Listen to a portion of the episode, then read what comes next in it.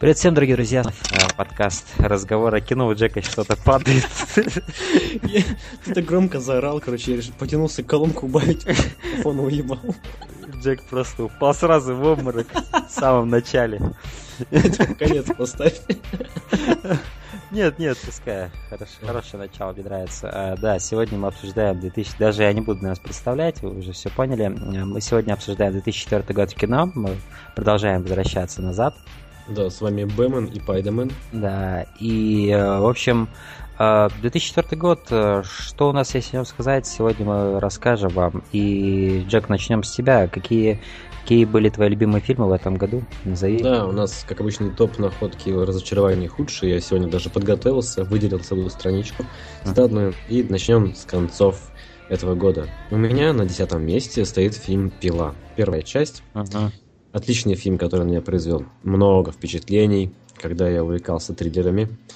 Из всех снафовских фильмов он показался мне наиболее э, ударным, который производит впечатление сильное. И остается навсегда в памяти. Во многом еще это благодаря музыке, которую много заюзали, да, по всему потом интернету. Да. Вот эта музыка из пилы. Uh-huh. Э, концовка, которая там раскрывается прикольная. Твистовая, да. Да, твистовая. Ну и сами загадки в первой части, они были офигенные. То есть сами, сами ситуации, в которых люди оказывались, там, где девушку, ну, они надели этот самый... А, нет, там в первой части, это во второй части я вспоминаю, а в первой части там э, в ванной двое чуваков, да, да. в каком-то туалете, привязанные к ногам, и все это так переплетено, их... Э, э, судьбы. Да, они сначала этого не знают, но потом как бы выясняется, да. что они на самом деле имеют, ну... Не... Мне нравятся эти фишки фильмов, когда сначала угу. персонажи оказываются в ситуациях и ничего не знают, а потом это все постепенно узнается. Да. Очень, очень классный фильм, он на десятом месте. Угу. Отлично. Ну, у меня любимая пила, насколько я помню, третья. Я вообще не очень люблю эту серию. А, и первая часть мне не особо понравилась, я помню. А, но, да, нельзя отрицать, что этот фильм произвел такое... А в третьей что там было, напомню? В третьей, был, в третьей был мужик, у которого там, по-моему... А, который долго ходил по лабиринту, да, такой прям? Да, да, там, да. Ну, как не лабиринт, а несколько комнат он ходил. А, да, все, там помню. у него то ли жену похитили, и должны были ее убить. Да, третья тоже очень хорошая. Там, помню, была отличная сцена, где такая была огромная мясорубка, туда туши свиней, по-моему, бросались, что ли, что-то такое. Ну, да, mm-hmm. клевые, клевые сцены там были. Да, моя любимая часть третья из всех. А, да, ну что ж, мое десятое место это «Ходячий зал, замок Хаул» или «Ходячий замок», он просто называется, я точно не помню. Это фильм Хаяо Миядзаки. А, это, это, это первый фильм Хаяо Миядзаки, который я когда-либо посмотрел. И когда я его только посмотрел, он на меня произвел такое огромное впечатление, что я поставил 9 из 10, сейчас я меньше оценку поставил. Во многом потому, что я несколько раз его пересматривал, этот фильм, и с пересмотром он лучше не становится, да, какие-то какие сюжетные моменты, они не очень сильны, но с точки зрения анимации, с точки зрения вот этого духа сказки, это классический Миядзаки, это Вообще, да. потрясающий фильм, и да, он особенно когда я начал смотреть другие работы Миядзаки, такие как «Мой сосед Тоторо», да, или «Унесенный призраками», я понял, что это далеко не лучшая его работа, а, но «Ходячий замок» все-таки это мой первый experience Миядзаки, да, не забываю да, много. Отличный режиссер, я помню, там Кальцифера, mm. такой прикольно запоминающийся огонек. Да, и сам Хаул, вот этот парень такой, э, э волшебник. метросексуал такой. Да, да, с таким вечно каменным лицом, да, типа я сексуален, отдайся мне, детка. Он, он, он, ему на все пофигу, он, ну, короче, да, его весь этот дом и как это все сделано, это да, это выше, вы, высшая степень э, крутости анимации. Ну да, Хаяо Мидзаки вообще, я, это любимый мой режиссер-мультипликатор. Mm. Э, да. Что ж, девятое место у меня занимает фильм э, «Доказательство». А кто там э, играет? Мэдден. Э, там играет Гвинет Пелтру, прекрасно. Мэтт Дэймон там случайно не играет или Джейк Джилленхол? Джек Джилленхол играет и Энтони Хопкинс. Вообще, этот фильм а. очень классно в касте. Здесь вот эта троица очень классно сейчас играла, мне очень понравилось. И особенно здесь Гвинет Пелтроу. Прям я был в восторге. Uh-huh. Я после этого, по-моему, фильма в нее, ее как любимую актрису пометил. Uh-huh и начал замечать чаще в других фильмах, uh-huh. чем раньше. Вообще фильм прикольный, потому что он про математика, и он похож на игры разума чем-то, и поэтому же по критерию я на его и нашел. Я помню, там, все время было как будто в каком-то кампусе все происходило. Да, да, вот такой слегка камерный немножко фильм. Вот, и интересно тем, что там не все сразу понятно, и в конце больше и больше раскрывается интересного про персонажа Гвинет Пелтру, то, как, что как она как, как она на подследственности. Как спилы, хочешь сказать? Ну, в плане, что под конец... Это тоже, тоже, есть, тоже есть твист, да. Тоже есть такой твист, и он интересный, в принципе. Вот такое девятое место. Окей, окей, окей. Мое девятое это «Загадочная кожа». А, но этот фильм я смотрел очень давно, с тех пор его не пересматривал. Я знаю, что ты его совсем недавно смотрел. Да, я совсем а, недавно посмотрел. А, вот. И что я могу сказать о нем по своим вот просто размытым воспоминаниям, что на меня... Это фильм Грега Раки. А, Грега Раки это такой артхаус режиссер. Последний фильм, который смотрел, это «Белая птица в метели» или что-то такое. А, и это был очень клевый атмосферный фильм.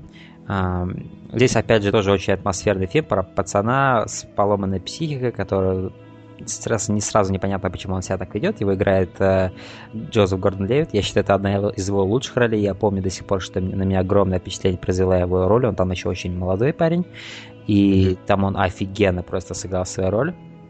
Это, он это... еще, причем, офигенно выглядит, реально очень молодый, и он, как, знаешь, как эталон красивого дрища. Да, да, и э, это, это, это, это, этот фильм затрагивает очень такие серьезные темы, на самом деле, такие темы. Да, педофилия. Педофилия, изнасилование, да, и то, как, какие далеко идущие последствия на психике человека играют да. такие вещи. Мне, кстати, понравилось, что, что парень сначала думал, что его похитили, и так, таким образом его психика заменила воспоминания о, ну, да, о да, да. детской травме. Это прикольно. Я просто помню, что этот фильм абсолютно офигенно снят и обладает шикарнейшей атмосферой. А, поэтому, да, это вот один из моих самых любимых фильмов того года. Из артхаус фильмов, пожалуй, это мой самый... Хотя нет, не самый, будет еще несколько выше фильмов этого фильма, но для меня этот фильм, например, из артхаус фильмов стал выше, чем тот же «Вечное сияние чистого разума» Мишеля Гандри. То есть этого фильма не будет в моем топе. Но вот фильм «Загадочная кожа» Грега Араки заслужил свое место. Да. Да, да. Хорошо, что он в твоем топе. И действительно его стоит посоветовать слушателям посмотреть. Угу. Что ж, у меня на восьмом месте Гарри Поттер и Узник Аскабана. О, клево. Э, фильм по моей любимой части из всей книжной серии, честно ты, ты, ты читал все книги, да? Да, я читал все книги, и я давно-давно читал их, mm-hmm. и вот эта вот книга на меня почему-то каким-то образом магическое действие оказало намного больше. Mm-hmm. Я с упоением смотрел экранизацию и несколько раз пересматривал. Не знаю почему, но мне почему-то очень нравится. Возможно, там потому что присутствуют оборотни, и э, вот это вот ну, я тайное так, я тебе так скажу, что ее снял Альфонсо Куарон, очень крутой режиссер, и этот фильм один из самых визуально интересных во всей серии. Потому что его снимал настоящий автор.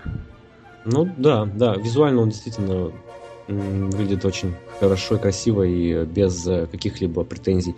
Вот э, такая вот сказка у меня на всем месте. Что у тебя? А, у меня на восьмом месте фильм. Вот я в прошлом подкасте говорил про или это не в прошлом, позапрошлом было, да, но в каком-то подкасте про 2005 год я говорил про третьего пушера, да, Николаса Венедгорела. Да, я да. говорил, что, возможно, второе... Да, пришло время.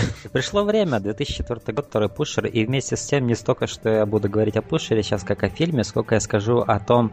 Помнишь, я в прошлый раз сказал всю эту историю с пушерами, да, как да. Николас Рефан делал эти фильмы. И, а, я на самом деле с тех пор пересмотрел кое-какие а, видео и какую информацию про Рефна перечитал. На самом деле я многое напутал в прошлый раз, когда рассказывал о Рефне, о его карьере. Он не хотел делать Пушер 2, он не хотел делать Пушер 3. Его карьера каким образом пошла? Пушер был его первым фильмом, он был очень успешным, а потом он сразу стал он сразу сделал авторский проект у него были деньги, у него было финансирование, он сделал проект под названием «Страх X» с Джоном Туртуро. Этот фильм куда более похож на его современные фильмы, на самом деле, по атмосфере, на «God Forgives» он больше похож и так далее. Там тоже такая очень, очень похожая атмосфера, очень похожая режиссура. Там он действительно артистическую сразу со второго фильма пошел стезю. Но этот фильм абсолютно провалился, и есть даже документальный фильм про Рефна, который называется «Гэмблер», то есть игрок, как, ну, типа, тот, кто ставит деньги большие деньги и большие риски. И у нас он, он, он провалился, и Рефан задолжал правительству Дании, или я не помню кому, 2 миллиона, по-моему, крон или что-то такое. Он, короче, огромные деньги задолжал. Он был в полной яме. И чтобы ему выбраться оттуда, ему пришлось снять второй третий пушер. сделать трилогию, но суть в том, что он вообще не любит делать сиквелы, он никогда их не делал с тех пор. Но второй пушер, как он говорит, он, у него получился гораздо лучше, чем первый, он гордится этим фильмом, вторым пушером. Но третий, я считаю, вообще лучший среди всех пушеров. То есть, видишь, Лев, он не любит идею сиквелов, но он умеет их делать. И вот я люблю драйв, и я не хочу, чтобы для него сделал, был сделан сиквел, но в то же время у меня есть такая мысль, что если бы Реф взялся за второй драйв, второй драйв мог бы оказаться лучше, чем первый. Так что а. ж, может быть, загоним Рефна в долговую яму? Да, возможно, надо как-то... И, возможно, Рефну надо опять споткнуться и опять оказаться в огромных долгах, чтобы сделать Drive 2, который, безусловно, коммерчески бы вернул ему стабильность. А, и да, но Pusher 2, он действительно уже рассказывал о другом э, персонаже, опять же, который играл лишь второстепенную роль в оригинальном фильме. Здесь это Матс Микельсон. Э, Ким Бодни, по-моему, звали актера, он играл в первой части главную роль. Здесь Матс Микельсон, который стал с тех пор очень известным э, актером.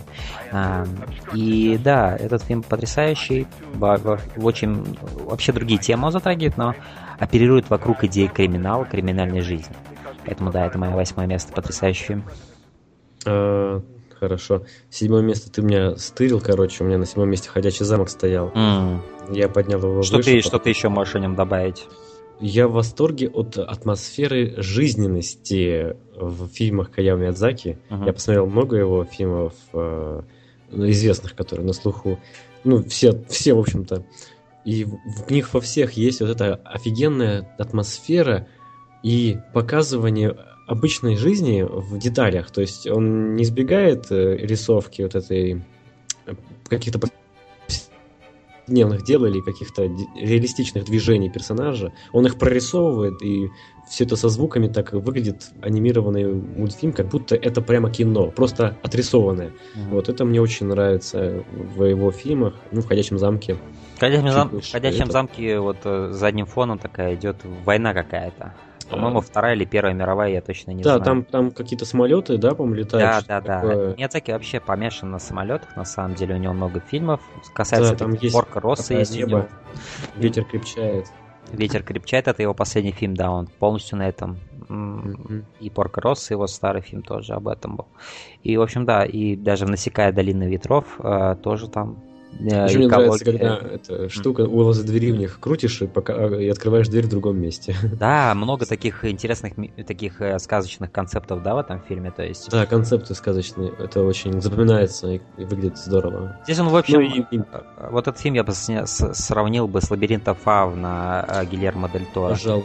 Здесь и тема войны, и тема сказки, и то, как э, сказочный мир и брутальный мир э, э, реальный, реальный, да, сталкиваются. Да. Сталкиваются. Ну, разве что только «Ходячий замок» чуть поцветастее. Ну да, да. Покрасочный. Ну да. Вот что у тебя на шестом месте? Машинист э, с Кристианом Бейлом в главной роли. Это знаменитая его роль, которая с тех пор много о ней говорили, о том, что Кристиан Бейл там, я не знаю, сколько точно он скинул килограмм, но в этом фильме он выглядит как гребаный узник какого-то... Хинвальда. Да. Это просто страшно смотреть на него в этом фильме. Это так так, ну я не знаю, вот то есть посмотреть его в Бэтмен начало следующего года, какой он там. Да, вообще Кристиан Бейл ну, один из самых этих актеров, да, которые могут менять свой вес и тело практически за считанные месяцы. Он он не, не жалеет ничего ради своей работы, и при этом он слишком серьезно к своей работе не относится. Он говорит, ну, в том, в том плане, что он высоко ее не ставит. Он не считает, что чем-то крутым быть актером он об этом говорил, он не считает, что это какая-то достойная даже работа, но в то же время он ей полностью отдается, и он делает свое ремесло так, как мало кто делает на самом деле. И этот фильм, опять же, с твистом в конце, который рассказывает, почему главный герой такой худой, причем его э, физическое состояние практически не адресуется весь фильм. Никто не заостряет на это внимание, что, опять же, интересно. Да, да. Он просто такой ужасно худой, и он Но просто... Он отлично отыгрывает бессонного человека. Да, в этом и твист, что он не спал целый год. А почему он не спал целый год, э, чтобы это узнать, дорогие друзья, посмотрите фильм. Но этот фильм отлично снят, ничего броского, просто хорошо снятый фильм с э, вязкой атмосферой и с вот этим чуваком, который просто на грани смерти, и ты все время думаешь, почему он такой. И в конце ты узнаешь, и это очень атмосферный, крутой фильм. Мне он очень нравится. Его снял mm-hmm. какой-то испанский режиссер, я сейчас а, вам скажу даже, как его... Брэд Андерсон. Раз... Очень имя. А может, да, но я, там то ли испанское производство, как, каким-то ну, образом... Название испанское, а Маквинста. Да, да, то есть здесь какой-то, то ли в Испании этот фильм делали, то ли я не знаю, но как, Испания как-то замешана ну, в этом, дорогие друзья. Поэтому да, это мое было седьмое? Шестое. Шестое место. Нет, седьмое. Нет, шестое. Седьмое. Это седьмое. Сейчас ты будешь говорить шестое. Я тебе... Это седьмое, это седьмое место. У тебя сейчас будет шестое. А, ну да, все. Ты выиграл. Ну что ж, мы продолжаем ходку по профессиям. У меня фильм «Авиатор». А, Мартина Скорсезе. Я его немножко ниже поставил, но, возможно, у меня оценка такая не самая уж высокая стоит. Он, безусловно, офигенный фильм. Это Мартин Скорсезе, тут играет Леонардо Ди Каприо, причем он так отлично сыграл и, и молодого, и уже повзрослевшего, серьезного, заматерелого такого богача, который Говард стремится... Хьюз, это реальная личность была такая. Да-да, по-реальному. То есть э, здесь великолепная работа как режиссера, так и актера.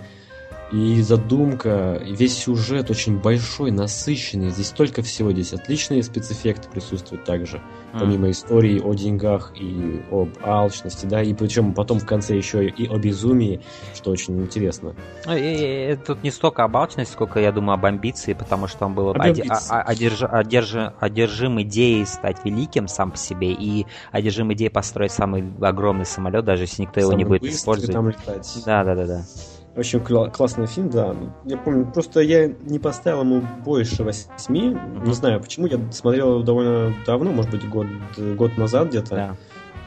Сложно, скорее... сложно, сложно понять точно, да, сколько, как, куда бы ты его поставил. Да, его вот в такие фавориты не засунешь, но в то же время не отрицаешь его грандиозную такую целостность, фундаментальность, что ли. Угу. Ну, это Мартин Скорсезе, зачем побери. Да. Окей, мое место шестое это фильм Праймер. Я не знаю, как его перевели. Его как-то перевели ужасно на русский язык. Это артхаус фильм Шейна Карута.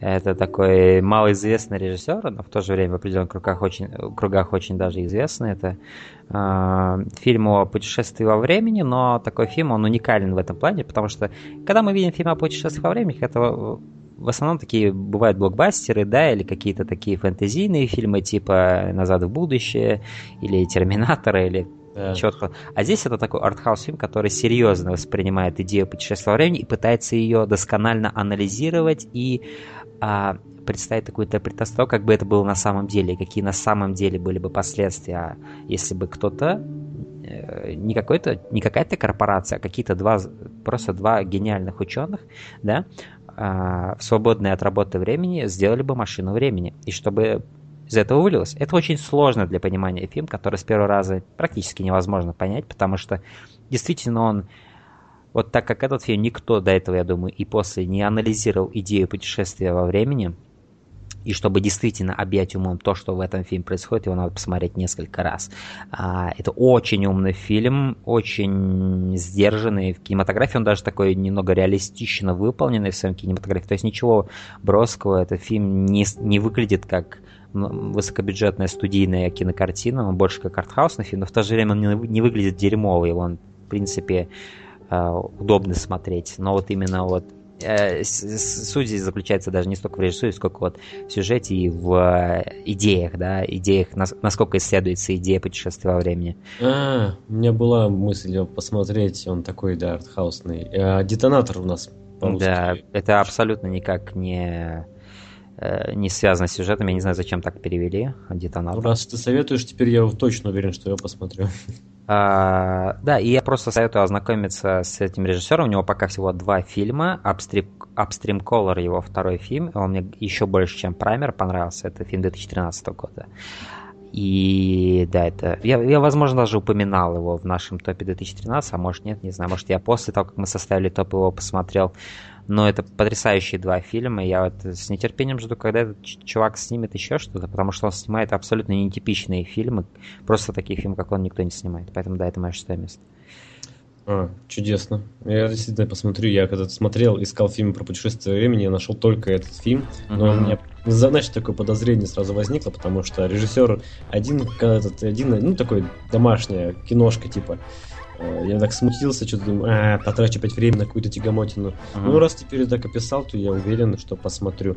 Uh-huh. И RJ, у нас тут пятерочка, может быть, разбавим сливочки и жижи. I am the great mighty Pooh, and I'm going to throw my shit at you. A huge supply of tish comes from my chocolate starfish. How about some scat, you little twat? Да, да, это надо сделать. И что же у тебя есть? Да, у Нэш, что я нашел. У меня в этом году э, один, один говняный фильм. Это, uh-huh. конечно же, триллер ужасы. Называется «Дом страха», Мэтхаус когда я искал фильмы про психушку, когда я еще снимал Асайлум свой, да, mm-hmm. мне нужно было черпать вдохновение, я, мне кажется, перекачал тонны говна, короче, mm-hmm. психушек, вот. Это один из самых худших фильмов, которые я посмотрел. Mm-hmm. Режиссер Уильям Батлер. Очень-очень-очень средний фильм, оцененный общественностью, мной лично на 3 из 10, поскольку Э, сюжет-то там, может быть, и есть, и он неплохой, но сама психушка и ее наполнение персонажами выполнено как будто ну, из каких-то детских сказок и не детских сказок, ну слишком вот это вот фантазийно-сказочно.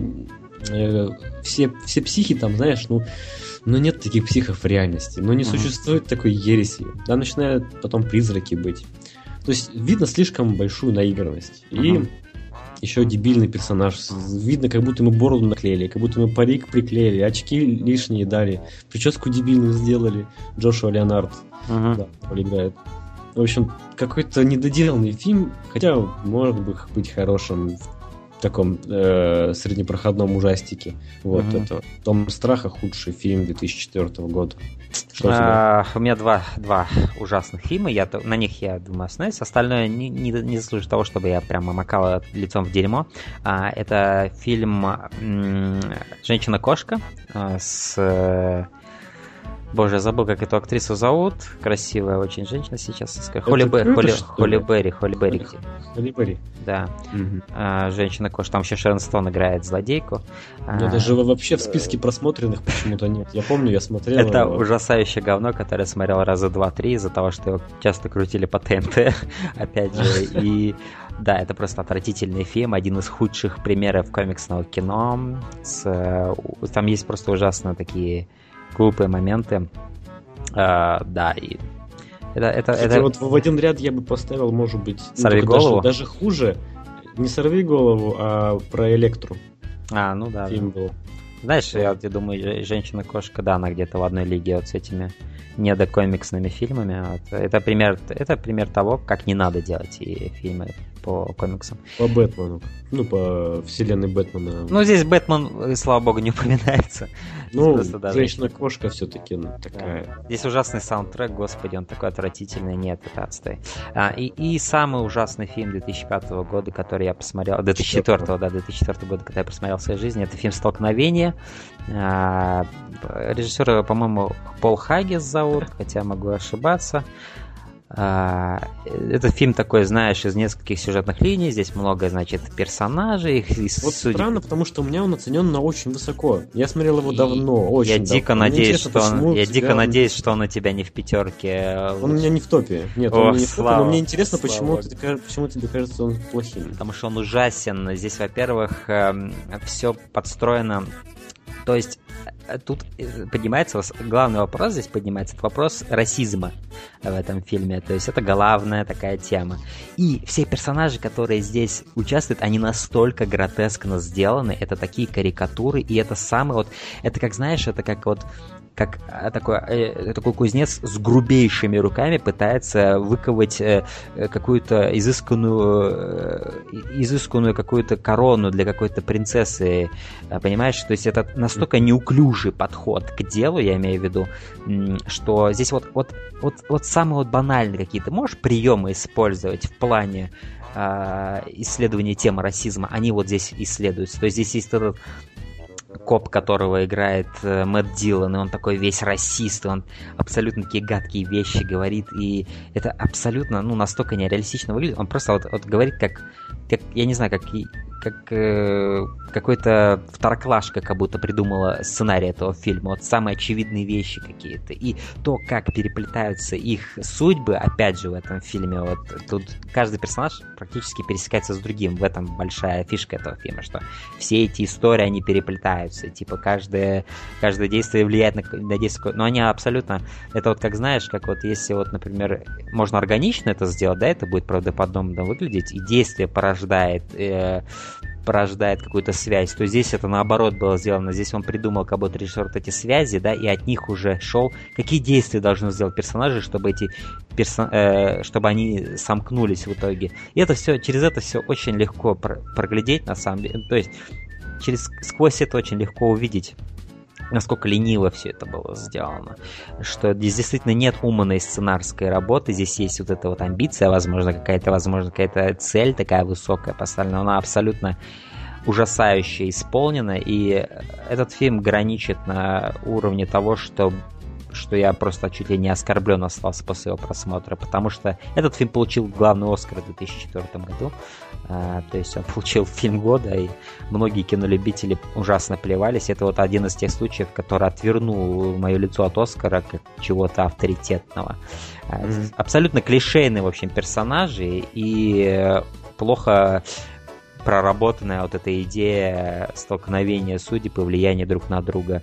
Это, это все очень ужасно лениво сделано, ужасно непрофессионально, как я бы даже сказал, но в то же время обрело такую популярность. Я думаю, это только идея, сама тема да, расизма вытянула этот фильм. То есть это опять же ужасный... Американский ужа... фуга, да, ужа... Это ужасно печальный Там тренд, же. когда политичность фильма выбивает его вперед вместо его артистической ценности. И в данном случае именно тема расизма, если бы этому фильму вообще никакую награду не дали, возможно, все подумали бы, что «Эй, тут же затрагивается расизм, как вы могли не дать награду?» И я, да, да. я думаю, здесь именно... Долбаная Америка со своими вот этими вот... Это настолько, это настолько параноидально у них уже там вот это именно... Ага. То есть сейчас вот мы имеем такую ситуацию, где Железного Человека в комиксах следующий... Я не читаю комиксы, мне насрать на комикс, но сама идея, что следующий Железный Человек — это девочка-тинейджер, которая негритянка. Это Железный Человек современный будет. Ты представляешь себе это? Ты можешь... а, ну, она, я надеюсь, еще и лесбиянка. И вот я не удивлюсь, что это в каком-нибудь номер 53 выяснится, что она лесбиянка. Ну, так или иначе, ты понял, о чем я. Э, да, я, я понял. И понятно, почему почему у тебя такая низкая была оценка. Я посмотрел этот фильм в 2010 году, аж 6 лет назад. Это мне было 21 год. Э, я заканчивал универ. И я вот э, посмотрел, когда составлял топ, э, думал, почему такая большая оценка стоит за столкновение. Я совсем не помню, про что фильм. Посмотрел трейлер, что-то вспомнил. Но у меня не возникло желания пересмотреть этот фильм. Видимо, не, я, я так скажу, Джек, я абсолютно тебя не осуждаю за то, что ты поставил... Потому что, знаешь, когда я его тоже посмотрел очень давно, наверное, раньше 2010 года, и на тот момент я особо тоже как не шарил в кино, и я посмотрел его, и это такой фильм, который не шарящего человека, он очень легко может обмануть. Тут кажется, о, тут истории пересекаются, тут такая умная идея, о, и расизм еще затрагивает, ну вообще замечательно. Понимаешь, и ты... Да, неволь... когда не глубоко еще смотрел. Невольно оперируешь той же логикой, что, что и те люди, которые дали ему Оскар этот фильму, этому фильму. А, но Просто в определенный момент я послушал кое-какой подкаст, который полностью разобрал по косточкам, почему этот фильм является полным говном. И после, того, после этого подкаста, естественно, пересмотрел, чтобы свое мнение составить. И я абсолютно согласен. Этот фильм полный трэш. Это вот именно дерьмище, которое выдают... Crash оказался за... трэшем. Да, Crash, трэш. И это именно дерьмо, которое выдают за что-то что важное, mm-hmm. важное эпохальное кино про расизм, но на самом деле это абсолютное говнище. Ясно. Хорошо. Э, что ж, это были наши худшие фильмы 2004 года. Я предлагаю вернуться к второй части нашего топа. Да. И в пятерку я открываю фильмом «А в душе я танцую». Э, отличный это фильм. Это же фильм, фильм где про... играет Джеймс Маковой. Джеймс Маковой, Стив Робинсон. Они там на инвалидных креслах. Два да. молодых совершенно пацана. У да. них паралич. Э, у одного, по-моему, совсем сильный паралич, у другого, по-моему, не очень. Там, по-моему, руки еще может руками шевелить. Я точно уже не помню но э, он вообще производит отличное впечатление. Еще стоит упомянуть, извините, я перебью, но если это упомянуть, что у них молодая сиделка. Такая же молодая, как они, она с ними сидит. И это трио такое там персонажей. Ну, в общем, да. суть-то в том, что там их двое, и один из них э, понял, ну, что он инвалид, все, что жизнь как бы дерьмо теперь, а второй чихал на эту инвалидность, и он зажигает по полной программе. Там в клуб ходят, по-моему, что-то трахаться пытаются как-то. В общем, ведут нормальную жизнь э, молодых людей, такую Джеймс ну, Маковой, насколько я помню, именно этого персонажа а? играет, такого зажигательного. Джеймс Маковой его играет. Джеймс Маковой играет как раз вот это вот, э, которому чихать на все. Да-да-да. Да, и он э, поднимает вообще жизнь на другой уровень. Да, да. Он, он, после этого просмотра задумаешься, у меня есть руки и ноги, и я могу ходить, и я не живу так же весело, как эти ребята. И, возможно, да, мне но... стоит немножечко фильм отличный и напоминает очень э, неприкасаемых, да, один плюс один, который да, по нашему. Да, да.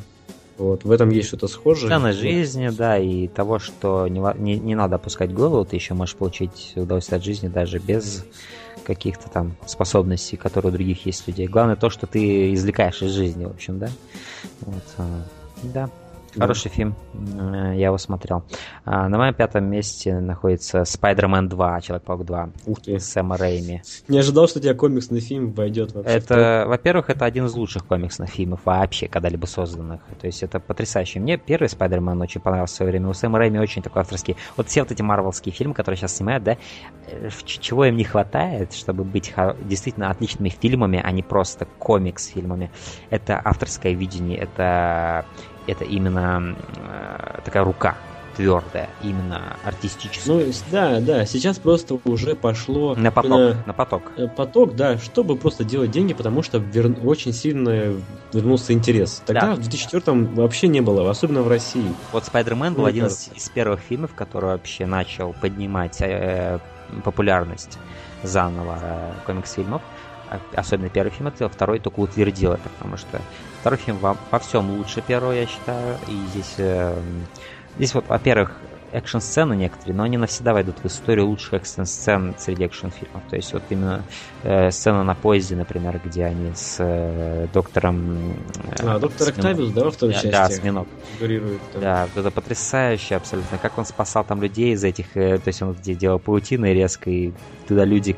Короче, осьминог вытаскивал из вагонов людей, выбрасывал их, чтобы отвлечь э, внимание паука, да, и тот быстро сооружал вот эти ловушки из паутины, в них люди... Ну, то есть столько идей, столько офигенных идей. Я помню, навсегда запомню этот момент, где э, осьминог вырывает дверь э, у такси, и, и кидает ее в Человека-паука, тот замедление так от нее уворачивается, это было очень здорово. И тут же опять же поднимается тема того, что Человек-паук перестает верить, что он нужен этому городу, и что он вообще может что-то, и он реально начинает терять свои способности. То есть здесь Человек-паук именно такой, как... Э, ведь у него же такая генетическая паутина, не как в мультсериале или в комиксах у него вот эти картриджи. Здесь он именно такой организм, Человек-паук по-настоящему. Да.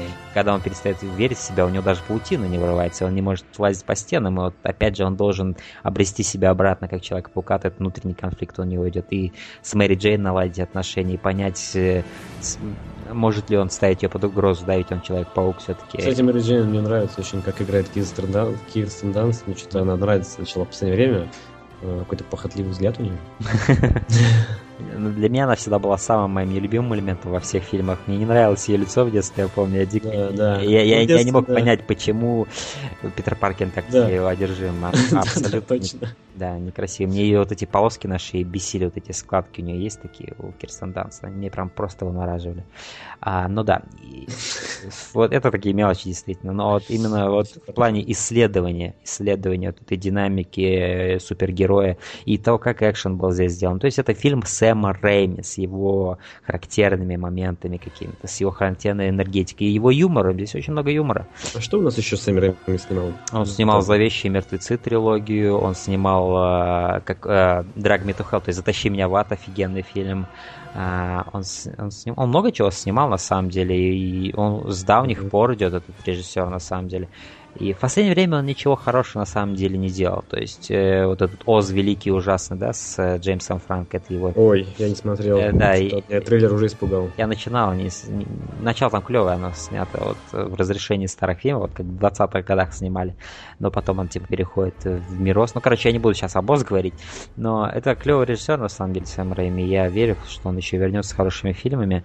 Ну вот э, «Зловещие мертвецы», Эш, помнишь такого персонажа Эш? Там. Эш, ну да, я еще не приступал к просмотру этой вселенной. О, да, посмотри, я знаю. это одни из лучших фильмов моего детства, офигенный хоррор-фильм, особенно вторая часть, просто Вот боюсь, что у меня не такое будет восприятие. Я думаю, будет, да. будет, потому что эти фильмы, они не особо не постарели. Они... Ну, в детстве, в детстве по-другому все воспринимается. Согласен. Троекратно. Я думаю, это будет большое упущение в моей жизни, Будет. что я не в детстве это посмотрел. Будет, но я, я уверен, тебя не все равно, потому что здесь в основном одни только практические эффекты, а они, как ты знаешь, практически не Да. стоят. Если бы там была компьютерная графика, да, другое дело. Нам п- все только практические эффекты абсолютно изумительные. И посмотри обязательно эти фильмы, но Spider-Man 2, я считаю, это его лучший Spider-Man из его трилогии. И да, это потрясающий супергеройский фильм, который показывает, как можно делать супергеройские фильмы. Поэтому да. Это мое пятое место. А, хорошо. Четвертое место у меня занимает фильм «Бункер», а немецкий фильм про последние э, годы жизни Гитлера. Э, эти года, когда Красная Армия пришла уже в Берлин, подходила к Берлину, и Гитлер, боясь, что его убьют, ну, в таком с позором, он э, спрятался в бункере, Мгм. э, чтобы как-то оттуда править, в общем-то, своей остатками своей армии. В общем, это как раз и об этом. И здесь показано отлично переживание Гитлера и всего его окружения, и про то, как уже его высокопоставленные начальники, ну, генералы, уже начинают понимать, что их армия проиграла, они там ничего уже не смогут сделать, и поэтому они все равно, хотя боятся Гитлера, но тайком говорят, что да, хорош уже, пора бы уже сдаться, Мгм. лучше бы сдались. Но Гитлер держится до последнего. Мгм. Вот, очень интересно, захватывающе смотреть за этим. И потом э, тоже довольно так сильно показано, как э, Геббельс и, и Гитлер уже покончили с собой. То есть там Мгм. они травили своих детей, жен, это так сильно выглядит. То есть это все прям показывается, да? То есть это не остается за кадром где-то там, да? Э, ну, нет, это остается за кадром, но там в таком напряжении все выглядит, что очень сильно веришь в это, и это напряжение переходит на тебя. М, Такая трагическая ситуация. Даже да, входишь в это понимание всех этих э, немецких солдат э, Мгм. и верхушки Рейха, которая заперлась в этом бункере. Это обреченность жуткая, что вот-вот советская армия подойдет к дверям бункера и просто их выведет оттуда. Это просто интересно, да, э, то есть наблюдать именно перспективу главного героя, перспективу именно немецкой страны, именно Гитлера. Да, в новом взгляде так посмотреть. э, и что еще хотел сказать-то? Все снято очень хорошо. Очень Мгм. так прямо м, интересно. И как, как исторический фильм, это очень, очень поучительно. Да, я очень наслышал об этом фильме, наслышан, но я его так и до сих пор не смотрел, но я использовал отрывок из него в своем обзоре Dark Souls. Это Да, да, да, да, да. Знаменитая, знаменитая сцена, где Найн, он... найн, найн, найн, найн, найн. Не-не-не-не-не, это... есть в этом. Нет, 999 это из этого же. Ну, ты используешь другую сцену, да, но это вот э, та сцена, где он это произносит. М, возможно. Нет, Да. то, что Гитлер, ты... кстати, классно срисован, очень сделан.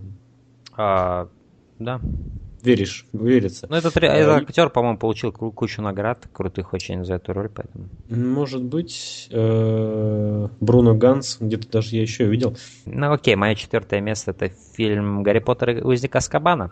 А, а, Потряс- Я огромный фанат книг, но я и огромный фанат фильмов. И это один из лучших фильмов. Э, Опять же, э, Альфонсо Куарон, ужасно артистичный взгляд, э, очень уникальный. Кто-то другой мог бы снять эту книгу более тривиально, но он снял ее потрясающе. Очень много запоминающихся сцен, моментов, благодаря его режиссуре и благодаря сорс-материалу. То есть тут э, как бы элемент идет, опять же, путешествие во времени в этом фильме. да, «Маховик времени». Да. Очень захватывающий вот это вот сам сценарий с этим Как обы- обыграно, очень здорово. Хотя много на этом маховике времени прошлись еще ребята. Типа, Да. чего этот маховик не взять и не вернуться Это- в прошлое это- это- сразу всех. Это как из серии «Почему орлы не, не довезли Фрода до горы Дум?» Да, и да, это сразу же... серии, но это все надо убрать, Это потому что условность. из этого не будет никакой... Конечно, это кино, это условности, это сторителлинг, даже не то, что это кино, это сторителлинг. Здесь, а, опять же, это фэнтези, и если Да. ты хочешь сделать что-то крутое, иногда надо немножко, э, как бы, э, suspension of disbelief, как говорится вот на английском. Есть такая замечательная фраза, я не знаю, в, в русском нет аналога, но вот она отлично передает то, что я хочу сказать. Офигенно все помнили. Да, suspension, то есть подавление, дисбелив, неверие. Подавление неверия. То есть ты должен немножко подавлять свой скептицизм, чтобы получить удовольствие от того, вот, что... подавление скептицизма. Да, подавление скептицизма. Но это не звучит. И поэтому... Не... Ой-ой-ой, поклонник английского. Вот, и... English language. Поэтому, да, это потрясающий фильм. Я даже не знаю, что еще добавить, просто посмотреть. Фильм вообще клевый. Знаете, какая у меня любимая сцена в этом фильме? Это когда профессор Люпин на Луне начинает превращаться.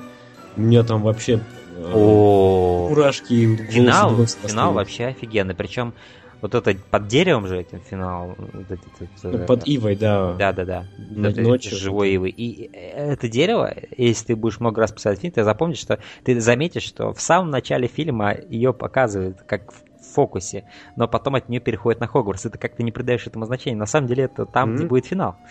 Здесь очень много крутых э, идей таких, и, по-моему, здесь это первая часть в которой они пошли в Хогсмид. Вот эта деревушка, куда их отпускали. Да, да, да. Э, их, по-моему, с третьего курса только начали туда отпускать. И вот э, первый фильм, где это демонстрировалось, как они именно ходили в Хогсмид вот зимой, потому что на зимние каникулы обычно все уезжали домой. Обратно. Но Гарри некуда было возвращаться. Мы, у него не было любящих родителей.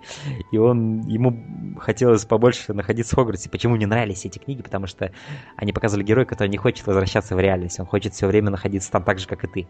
Когда да, читаешь да. эти книги и Гарри, вот он в этом плане синхронизация со мной была ужасно жуткая. Я хотел побольше там находиться, и он тоже. Это было здорово, да, и это э, офигенный фильм.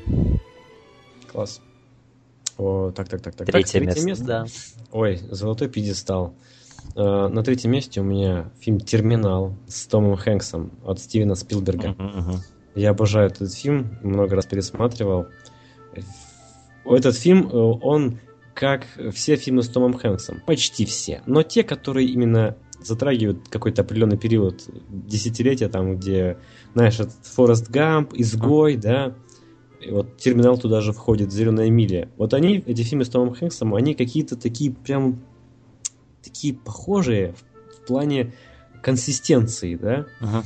Вот. И вот Терминал, он прекрасен то, что это все происходит в аэропорту, ага. как он справляется с языковым барьером и все трудности переживает. Опять-таки он... Он живет там, можно сказать. Да, он живет там, потому что в его страну отменили... Mm-hmm. Вообще в стране переворот случился, да, пока yeah. он там летел. И все, он теперь не может ни обратно, ни вперед. Mm-hmm. Очень забавная ситуация в плане юридических вот этих отношений. Yeah. И Здесь такой своеобразный изгой только уже в сеттинге города. Он тоже ищет там себе еду, да, ищет uh-huh. работу, он там тележки перекатывает, чтобы заработать себе на питание в автомате. Да. Потом там устраивается где-то в каких-то полуподсобных, полупостроенных помещениях там на ночлег.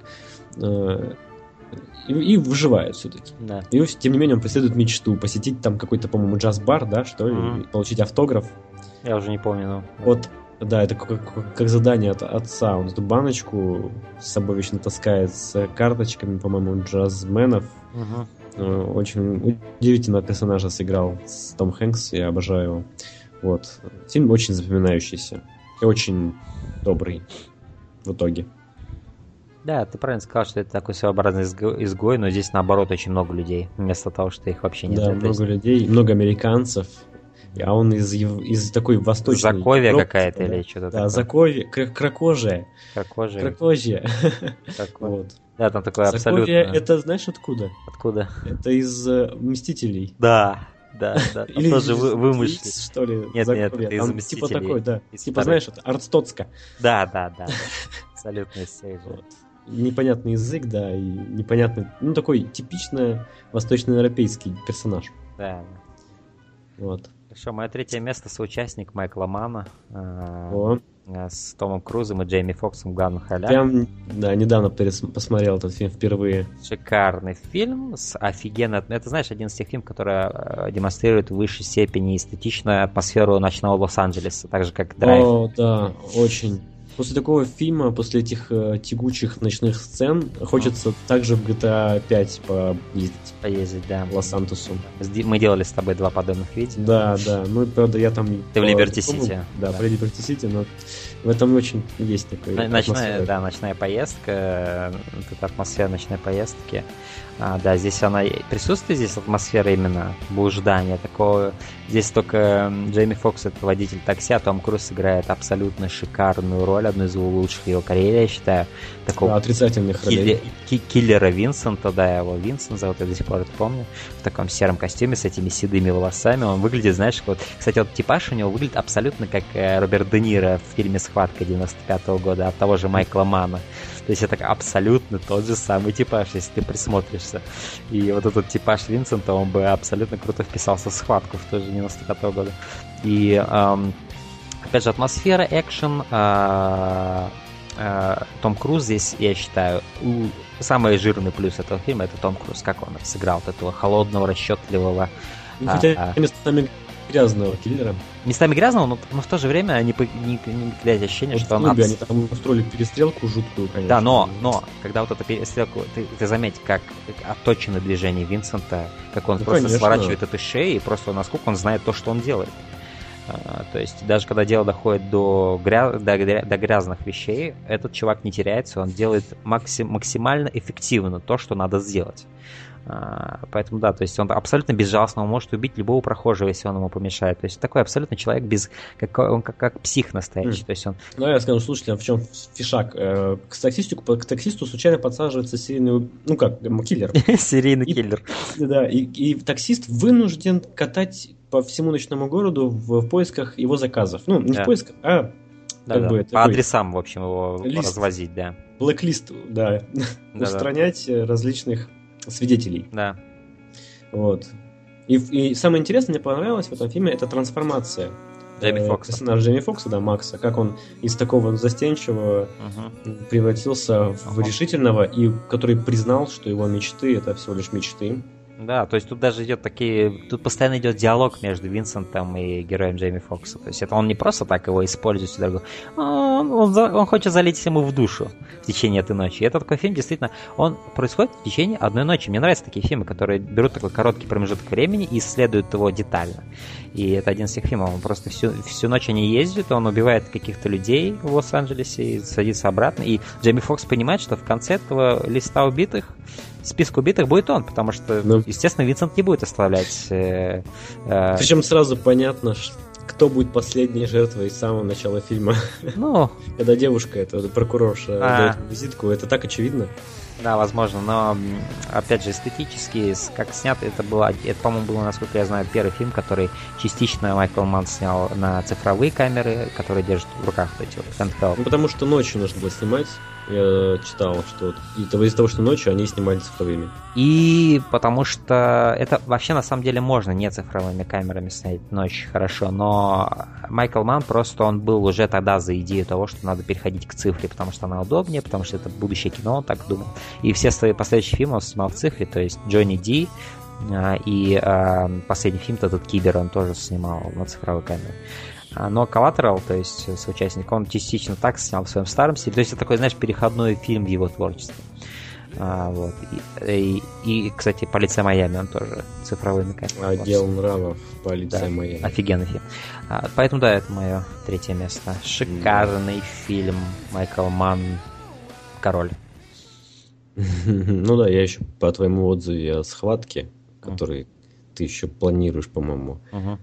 Ты мечтаешь добраться до него. Да. Да, то я понял, что Майкл Манн тот, тот один из моих любимых, который умеет делать такие фильмы да, о да. криминале. Да. А, то, второе место у меня занимает фильм «Машинист». Оу. Как раз таки, да. Я э, решил его поставить на второе место. Он выглядит для меня наиболее, жи... наиболее серьезно. Uh-huh. Менее театрально, да, более художественно серьезно. Uh-huh. Вот, поэтому он у меня выше стоит. И за образ э, Кристиана Бейла. Кристиана Бейла, да. Или как я его раньше назвал, Кристиан Бале. Бале. Потому что я не знал, как произносить. Да. Вот, из-за мрачности, из-за постоянной тени, темноту, из-за вязкость. всю тематику, вязкость и вот эту сонливость, бессонницу такую. Mm. Классный фильм, классный фильм. Да. Всегда буду вспоминать его, когда буду смотреть на Кристина Бейла, да. разжиревшего в каком-нибудь фильме. Да. да. Ну, ты про него уже говорил. Я его смотрел тоже давненько уже. Я не помню деталей своих впечатлений. Я знаю только то, что он ниже в топе у меня. Ну, не в топе, а вот по оценке. Я думаю, что не опустится. Угу. У меня стоит девятка. Угу. Вот, это очень хороший фильм. Да, ты хорошо скрыл, скрыл э, то, что он у тебя на втором месте, когда я говорил о нем, да? А, но также хорошо я скрыл про авиатор, потому что авиатор на первом месте. А, подожди, на втором? На первом. А, нет, а, черт побери, я только что заспойлерил свое первое место, я не сказал про второе еще. Вот ты вообще какаха. Это ладно, это не имеет значения. И сейчас я поговорю о втором месте, и потом я буду говорить об авиаторе. Mm-hmm. А, на втором месте у меня Kill Bill 2. А, Убить так. Билла, вторая часть. А, дилогия, точнее, это один фильм, на самом деле, разделенный на две части. Это один четырехчасовой фильм. Но никто тебе не даст делать четырехчасовой фильм, даже если ты Квентин Тарантино, потому что никто просто не будет прокатывать в кинотеатрах это. Ему пришлось разделить эти на две части, и он очень клево это сделал. Они считаются как две части единого целого, и при этом они по отдельности очень хорошо смотрятся это разделение не повлияло плохо ни на вторую, ни на первую часть. А, и вышли они, то есть, соответственно, Kill Bill 1 вышел второй, э, в 2003 году, Kill Bill 2 вышел в 2004 году. То есть, прям подряд. Это очень здорово. Не пришлось ждать долго. А, и э, это шикарный фильм. Из диалоги, э, из вот этих двух Kill Bill он мой наименее любим. Первый Kill Bill я люблю больше, но второй Kill Bill он тоже очень здоровский. Тут опять же идет жонглирование жанрами э, в исполнении Тарантино, но в, этом раз, в этот раз больше уклон идет все-таки не на самурайские фильмы, а именно на вестерны. Здесь очень такое преобладает ощущение вестерна, хоть и заканчивается все само... такой полу... полусамурайской дуэлью между невестой и Биллом. Но опять же, вот эти все, вся мифология вот этого списка, по которому идет э, невеста. В этом фильме происходит сцена с гробом, где ее хоронят заживо. Офигенная сцена абсолютно. И просто вот мифология вся, насколько шикарно она выстроена в этом фильме. О, это я обожаю эти два фильма. Kill Bill 2, да, он получил не 10, а 9 баллов от меня, то есть по моей нынешней шкале это 4,5 из 5. А, но это все еще потрясающий фильм, абсолютно здоровское завершение этой диалогии. И, а, да, то есть здесь очень куча крутых сцен. Здесь есть сплитскрин момент, где а, невеста э, дерется с одной из вот этих от, отряда вот этих вот м, кобр, там, да, их же, у них были кодовые имена вот этих кобр разных. И вот она дралась с этой, короче, персонаж Дэрил Ханна, они дрались, когда в трейлере э, персонажи Майкла Мэтсона, если ты помнишь эту сцену, там просто их вот это вот... Так я же ни херашечки не помню, друг мой. Ну вот там такая... Я очень давненько смотрел этот фильм, и мне поэтому молчу.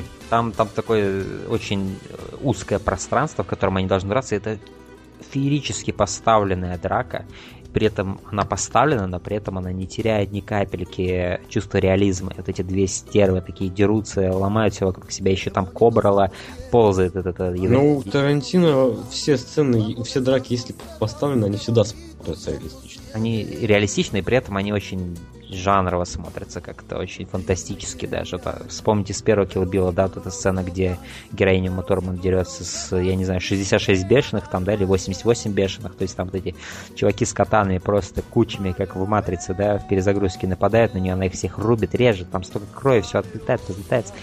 А, здесь не было во второй части прям таких уж over the top сцен, но все еще очень много жанров, крутых сцен. Мне нравится эта сцена просто обычная, где вот когда уже героиня невесты выбралась из гроба, из земли. И там есть просто такая сцена с дальнего плана, как она проходит мимо какого-то столба, на нее смотрит какой-то шеф закусочный через окно, и она такая идет, и за ней вот это, знаешь, такой дымка вот этого песка, вот этого по повид. Она так, как, как зомби такая вылезла, как будто из могилы идет. Такие, такие вот находки, знаешь, вот, чисто вот гениальные режиссерские находки Тарантино. То есть вот Тарантино такой человек, который вот знает полностью историю кино, он впитался лучше из кино, он знает, как это передать в свои какие-то фильмы и трансформировать это в какую-то... Он гений, гений. Он гений, я с этим спорить не буду, он гений. Так же, как Скорсезе, вот он, он, он гениальный человек. И он просто поче... Если, если Скорсезе смотреть можно серьезно, то Тарантино и смотрится еще и весело, несмотря да. на серьезность. Да. Но я бы сказал, что Тарантино тоже. Вспомнить славных парней и даже вот этот Вокс Уолл-стрит очень, очень веселые фильмы. Но да, вот Тарантино он черпает свою силу из истории кино. И он как кристалл, он просто через себя это все, вот этот поток своих знаний и, и умения, да, он просто... Режиссер века. Да, он... Даже может быть эпохи. Ну, не может быть эпохи точно. Он останется в истории кино навсегда. Да. Среди величайших. И это очень здорово, что мы живем в ту пору, когда Тарантино до сих пор делает фильмы. Это потрясающе. Многие О, это недооценивают. Вообще. Многие недооценивают. Когда он жив еще. Да, он жив и творит. Будем рассказывать внукам. Да. Когда будут в кино идти только э, этот самый, как его, боже мой, фильмы Марвел? Там будет идти Мстители 14 и этот самый, как же, блин, про свадьбу-то, господи. Про свадьбу? А Горько? Горько. Горько там 25-я часть, когда будет идти только в кино. Да. Мы будем со слезой вспоминать 40 Джокером. Или, или какие-нибудь или какие-нибудь елки от Бекмамбетова, где Ургант с Светлаком уже будет им по 90 лет, а они до сих пор будут там пердельные комедии эти делать. Они будут пердеть в слоумо. Да. Мы но... будем вспоминать Тарантино. Да, но не будем упоминать э, убогих мира сего вместе с Тарантино в одном предложении все-таки. А, и поэтому, да, это мое второе место. Что у тебя на первом месте? Ой, на первом месте я поставил все-таки этот фильм, поскольку пересмотрел его совсем недавно в новом мировоззрении своем. И он мне полюбился, я в него влюбился. Это «Вечное сияние чистого разума» таки. Мишель Гондри, да? Угу. Да, Мишель Гондри или Гондри. Мне кажется, что Гондри. Я помню, когда смотрел первый раз этот фильм, это очень было давно, примерно так же 6 лет назад. Я смотрел фильмы с Джимом Керри, мне очень нравился этот актер, и я решил посмотреть вот еще один фильм с Джимом Керри. Такой совершенно молодой парень, не разбирающийся в кино, я про себя. Ожидал ли ты комедию? Ожидал я ожидал ли я комедию? Вот Именно что чуть-чуть комедии я ожидал, хотя и видел, что это мелодрама больше. Ага. Фантастичная, фантастическая. В первый раз мой просмотр был вообще краш полный. Я, по-моему, даже не досмотрел этот фильм. Он мне показался очень скучный, ага. очень непонятный. Смотрел его сейчас уже, когда мне 27. Полностью понял этот фильм. До... Вообще выпил его до конца. Мне очень понравилась история любви. Здесь она затронул струнки моей души. И э, вообще у Гандри очень здорово получается снимать э, фильмы про сон, про что-то такое нереальное. У него есть еще один фильм, называется «Наука сна». Uh-huh. В нем очень похоже показаны элементы, которые возникают во сне, yeah. которые кажутся тебе обычными. Но они потом, когда проснулся, понимаешь, что это совершенно какой-то безумие. Абсолютная чушь, да. Да, там руки стали большими, там нос большой стал в 5 секунд фильма. И вот здесь тоже вот эти вот художественные, режиссерские такие приемы, э, например, когда персонаж Джим Керри там уже гуляет в своих воспоминаниях, mm. когда стираются э, воспоминания об его девушке, он там на две секунды буквально едет в машине, которая наполовину заполнена песком. Uh-huh. И ради двух секунд, представляешь, нужно было машину заполнить песком там. Uh-huh. Все это ради двух секунд каких-то. И выглядит это также практично. То есть эффекты практичные, uh-huh. практические. Там есть, конечно, зеленый экран, а, но... Но он использован креативно и Он очень просто. креативно использован. Там очень классно э, вот эти вот все спецэффекты. И, и, и монтаж. Uh-huh. Ой, какой же здесь монтаж чудесный.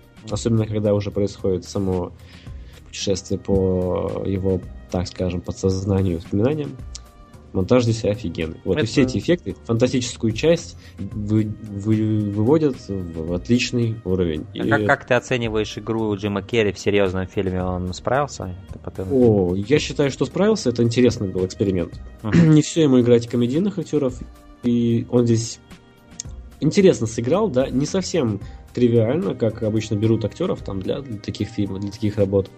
Это очень интересный выбор, да? Со стороны... а? Очень интересный выбор со стороны Мишеля Гандре. Очень интересный. Комедийного выбор. актера поставить в такой серьезный фильм.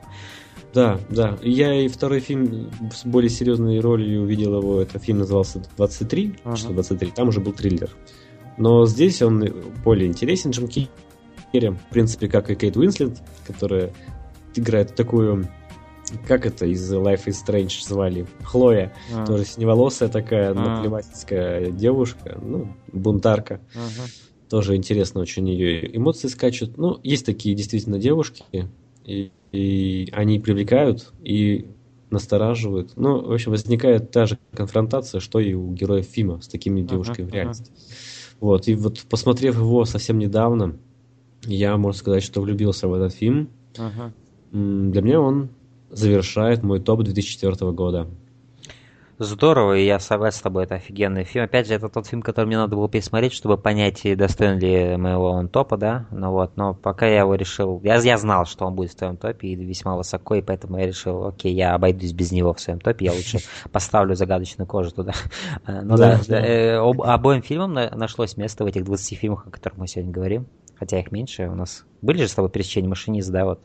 Машинист, и Гарри замок, Гарри, Гарри Поттер. Поттер. Да, отлично, у нас три аж пересечения. Авиатор. Это, это много. Авиатор, что побери. Четыре пересечения. Это практически одинаковый топ у нас с тобой. Да, на, на, на 60%, на 40%. Да.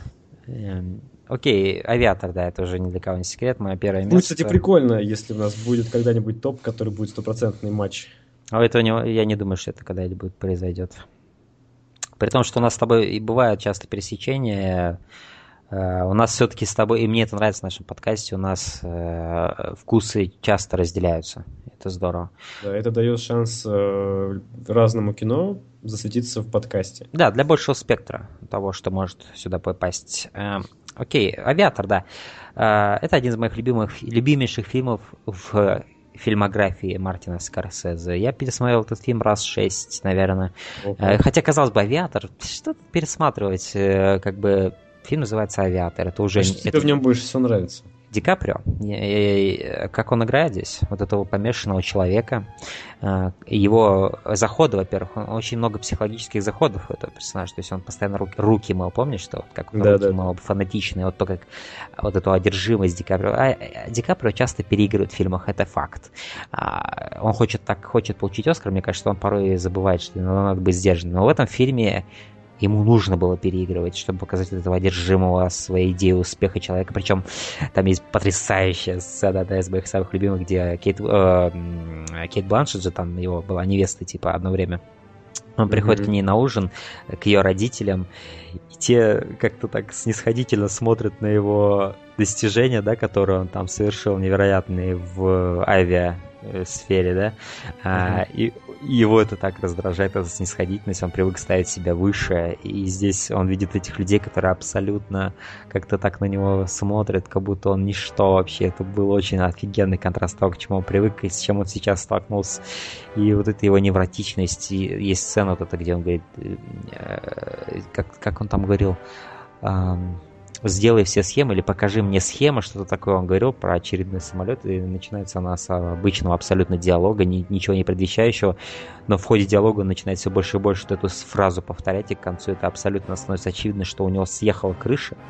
Угу и э, мне нужны все схемы, сдел... дай мне все схемы, дай мне все схемы, он повторяет это, потом он заходит, уже он понимает, что люди на него косо смотрят, он залазит в какой-то автомобиль и просто сидит там, его трясет, он повторяет эту фразу, вот как, как Ди Каприо. Да, сам, сам собой напуган. Да, и просто как он зациклен, вот в цикл этот попал. Там есть сцена, где он просто запирается в своем вот этом огромном замке, там, в своем в комнате доме. там. В комнате он смотрит какие-то фильмы, он не моется, он не, не ест, не пьет, и он просто весь худой, весь в говне говне, весь какой-то грязный.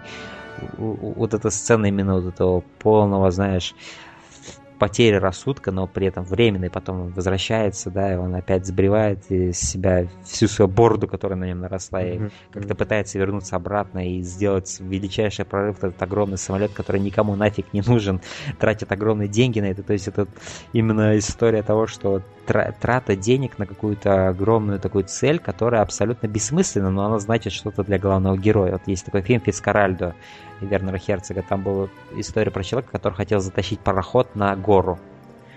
То есть у него просто была идея затащить пароход на гору. А почему нет? Никто этого раньше не делал. Я это сделаю.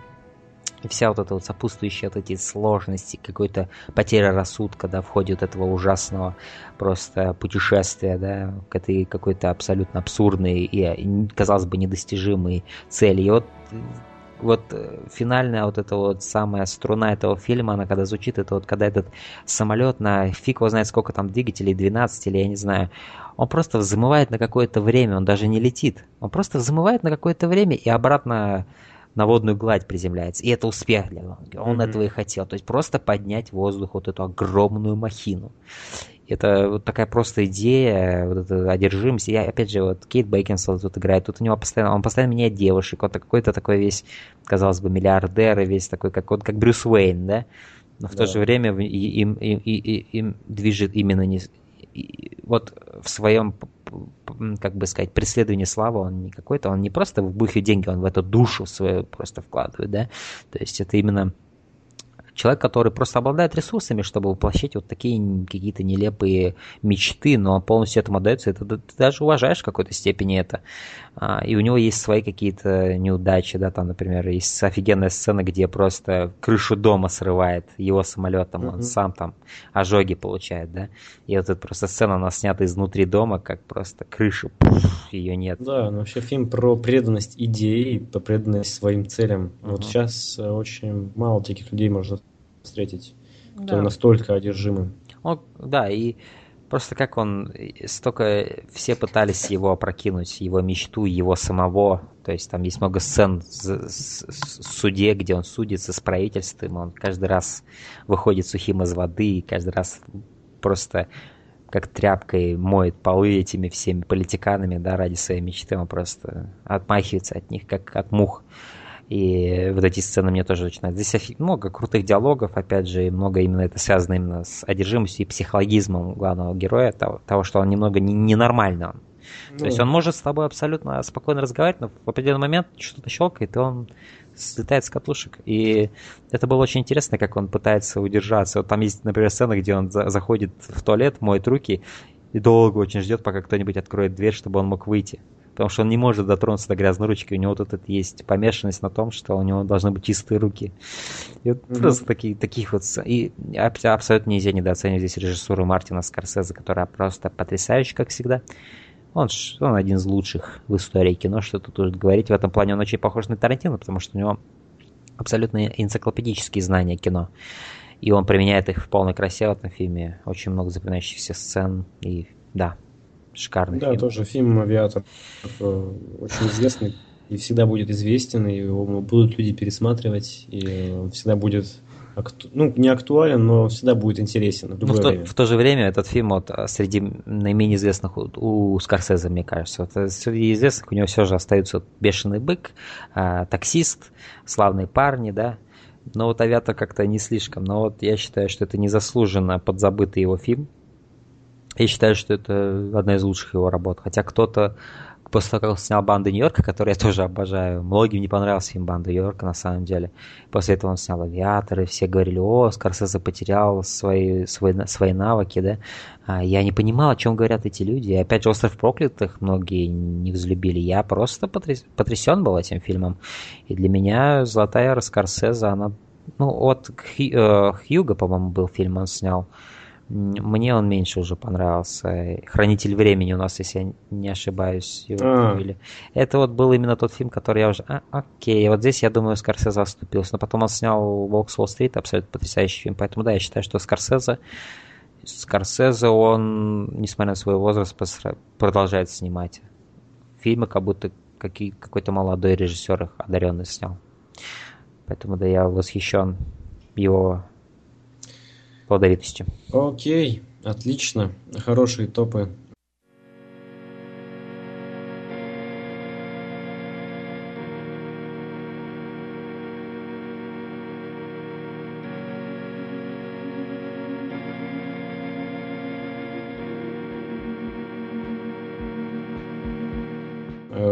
что ж, давай коснемся также худ... э, находок наших и разочарований. У меня, знаешь, есть что сказать про разочарованием. Я знаю, что ты будешь очень интересно удивлен моим разочарованием.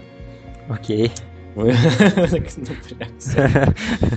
Я посмотрел э, фильм «Зомби по имени Шон», он мне не понравился. А, Я знаю, что да. его снял Эдгар Райт, отличный да, режиссер комедии, у него эти комедии очень здоровские. А. Я также намеревался посмотреть здоровскую комедию, когда качал фильм. А. Но, черт возьми, какой же скучный и глупый. Ну, не знаю, то есть я не буду защищать это. Наверное, фильм, он, и... ну, ну, тут разница вот здесь, во вкусах. Здесь, видишь, во-первых, здесь английский юмор. А, и тут идет метафора того, что если посмотреть на то, как Шон начинает фильм, то есть он так идет через вот эти вот, знаешь, алгоритм действий. Почистил зубы, оделся, идет на работу с таким... У него походка как у зомби. Это типа обыгрывание идеи того, что люди да, живут как понятно, зомби. зомби. Здесь, да, е- да. здесь есть такие идеи. И на самом деле они... Ну, она какая-то не- неинтересная. Это обыгранность какая-то. Не ради этой обыгранности, по-моему, фильм делался. Ради гэгов разных. Но потом ну, совершенно гэги, куда неинтересно посмотреть. Ну, окей, я да, я... Я, я вот поэтому я и разочарован. Я ожидал-то, что будет э, по Эдгар Райтовски как-то. Да, это английский юмор. Я люблю английский юмор, хоть он местами и э, непонятен из-за он, наш... он, он очень сухой, он очень сухой английский юмор, он, он не броский, он... Там на нем нельзя ржать, я... на нем нельзя ржать, на нем он... можно с чашечкой чая так хо-хо-хо. Да, он не обязательно, но это такой юмор, он никогда не заботится, чтобы ты смеялся. Он в себе очень. И этот фильм, он очень в себе, и он очень в своих жанрах. Он обыгрывает очень многие тропы данного жанра, и он их не высмеивает, он, как бы сказать, он берет их в обнимку просто, эти жанры, и улыбается и провозглашает. Поэтому, поэтому мне этот фильм понравился. Он очень уважительно относится к жанрам и при этом делает какую-то комедию насчет этого, на основе этого. Ну да, я с матерью смотрел этот фильм, она тоже очень нашла этот фильм скучным. И, и я не буду даже его защищать, если он тебе не нравится. То есть это я многих знаю людей, ну, которые не понравился. У Эдгара это другие фильмы больше понравились. Угу. Все-таки, да, я признаю этого режиссера, угу. но тут не зашло. Скотт Пилигрим нравится тебе? Скотт Пилигрим, да. От, от него я вообще в восторге. Mm, да, это мой любимый фильм от Гаррера. Да, ну вот у меня из разочарования, дружище, все. Вот я этим хотел тебя шокировать. Ну, ты меня не шокировал. Ты меня не шокировал. А, хорошо, но вот из, э, из разочарования у меня, у меня что-то было, и что-то я где-то что-то что-то потерял я это, в общем. Но да, я, возможно, сейчас вспомню в ходе. А, но так, в принципе, из-за разочарования у меня больше нет, кроме этого одного фильма, который я вот сейчас не могу найти. Но а, были ли у тебя какие-то находки? Возможно, ты что-то да, для себя о открыл. Находках, о находках я скажу. Я, когда искал фильмы ну, триллеры, так скажем. Мы с мамой обычно там садимся смотреть какое-то вечернее кино, когда бывает, находится время, очень uh-huh. разные графики у нас. Но мы очень любим смотреть какие-то психологические триллеры вместе. И я долго искал, чтобы предложить ей что-то, что понравится нам обоим, и наткнулся на фильм «Пиджак» с Эдрианом Броуди. Oh, и он был таким откопанным вообще из непонятно откуда, как я вообще на него наткнулся. Фильм про чувака, который попал в тюрьму-психушку, и там его запирают в смирительную рубашку и а, прямо в морге в эту вот ячейку запирают. Это как наказание, как такая очень плохая терапия. Да. Но в этот момент, в этот период, когда его запирают, он проникает в прошлое. Причем, можно сказать, что практически физически. То есть да. он осознает там и начинает что-то менять. Это очень клевая фишка фильма. И за этим интересно наблюдать, как он возвращается в прошлое и что-то пытается восстановить э, привычный ход жизни, чтобы было все хорошо. Там Кира Найтли одна из главных uh, Yes. И um. у этого фильма офигенная атмосфера. Я помню зимняя атмосфера, очень здоровская. И там офигенный саундтрек. Я не знаю, помнишь ты его или нет, там офигенный саундтрек. Саундтрек я не помню, да. Ну, атмосфера там действительно хороша, Шикарно. очень интересный, хороший. Я, я, я, я, я прям сейчас поставлю, в этом моменте я поставлю а, свой любимый трек из саундтрека, который я потом очень много переслушал.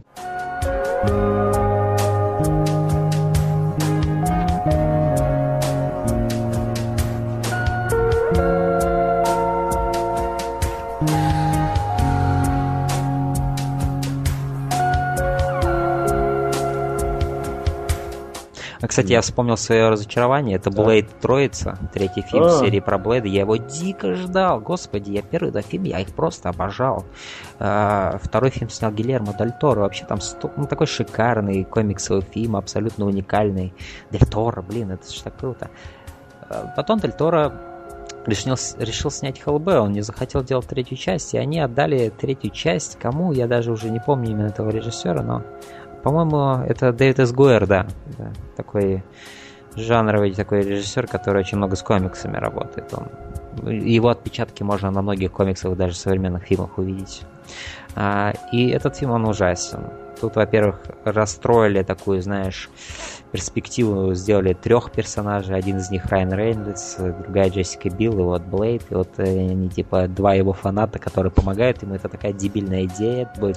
А, я вспомнил, да. И там, по-моему, у то ли, то ли у Райана Рейнольдса, то ли у Джессики Билл был такое лазерное оружие какое-то, которое разрубало противник. Так ужасно, такие, такой ужасный юмор, такие ужасные концепты. И главный герой здесь, э, точнее, главный злодей это Дракула. О боже, как оригинально. Вы что, смеетесь надо мной? Дракулу запихнули ага. в Блейда. Вы серьезно?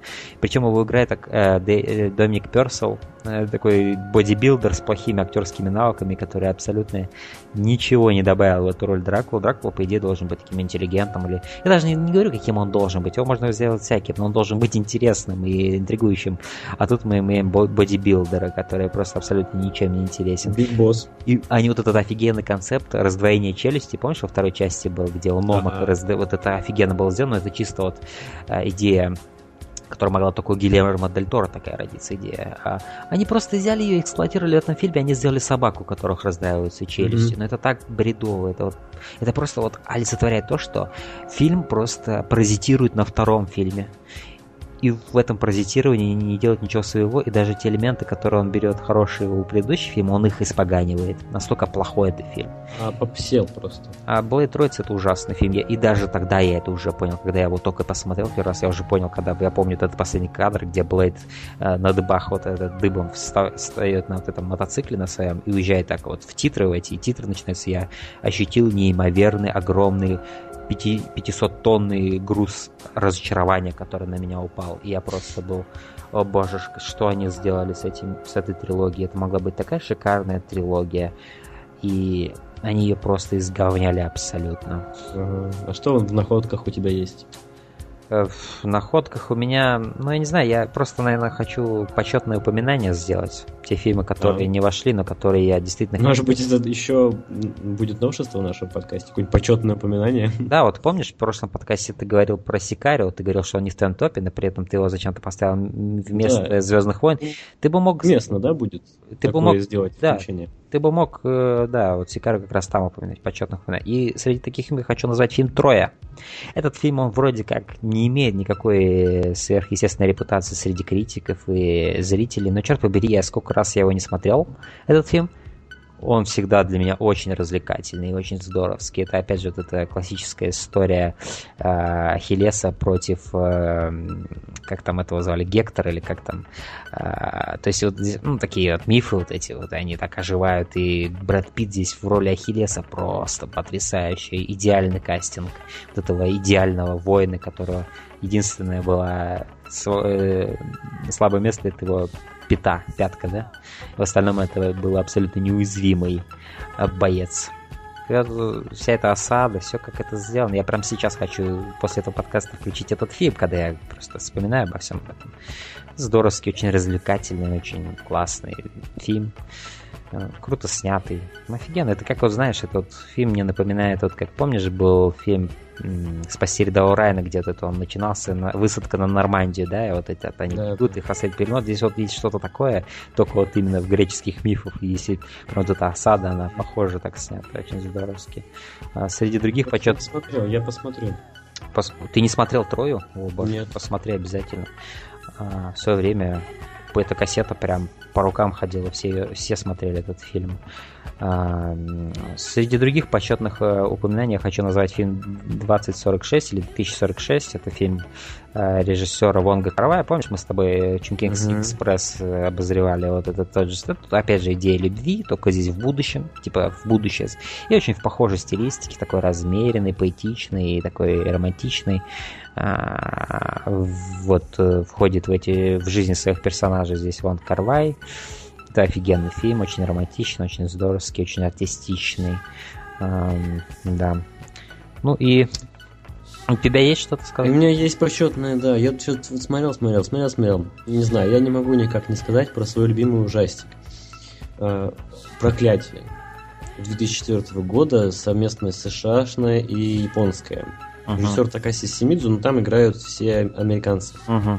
То есть Сара Мишель Геллар в главной роли. А, да, я, да я знаю, что японские считаются лучшие оригиналы, uh-huh. но они трудно осваиваемы нашим зрителям, uh-huh. как по мне. Ну, они довольно тягучие такие, своеобразная у них довольно атмосфера. Да. Но вот среди всего такого ремейкного да, на Японию, то вот это проклятие смотрится очень круто. Мне всегда на, на всю жизнь запомнятся все эти образы, которые были представлены в этом фильме. uh-huh. Длинные волосы, глаза, вот это вот uh-huh. жуткие звуки, издающие девочкой. Uh-huh. И тут тоже присутствует такая легкая, э, меланхоличная такая, что ли, атмосфера, такая тоже вязкая Японии. Uh-huh. Такая какая-то непонятная атмосфера. Uh-huh. Вот, это очень мне нравится. Фильм «Проклятие» я его часто пересматриваю, я его очень часто советую как образец э, довольно пугающего, действительно. Не пугающего, а наводящего ужас фильмов. Да. Ужасов, триллеров. Ну, я могу упомянуть фильм «Три экстрима». Это фильм «Альманах», который снят... Э, одни, одним из режиссеров там является Пак Чханук, а mm-hmm. другим Фрут Чан и третьим Такаши Мики. Это тоже один из очень серьезных режиссеров. Э, Такаши Мики это, по-моему, китайский режиссер, если я не ошибаюсь, в то время как Пак, Пак Чханук это корейский режиссер. И тут я думаю, Такаши что... Какое-то имя не, не китайское. Японское, думаешь? Кажется, японское. Я думаю, возможно, он японец, да. Да-да, скорее всего. Э, Фручан, наверное, в этом плане идет именно китайцам. То есть здесь китайцы, японец и кореец сняли такие по три короткометражки. Как анекдот. Да, да, да, да, сняли кино. Да, и, да, и здесь они сняли три короткометражки, каждая по 30 минут где-то, э, с таким хоррор-наполнением, каждый по-своему, и о, они абсолютно узнаются, каждый из трех режиссеров. Ну, Флот Чан я не знаю, кто такой, но он снялся очень клево, короткометражка. Там она состояла из того, что, в общем, кратко скажу, женщины ели зародышей в пельменях, чтобы быть моложе. Это уже клево. Силовые клеточки. Да, это уже клево звучит. А, Причем те, кто ел пельмени, сначала этого не знали. А, это уже прикольно.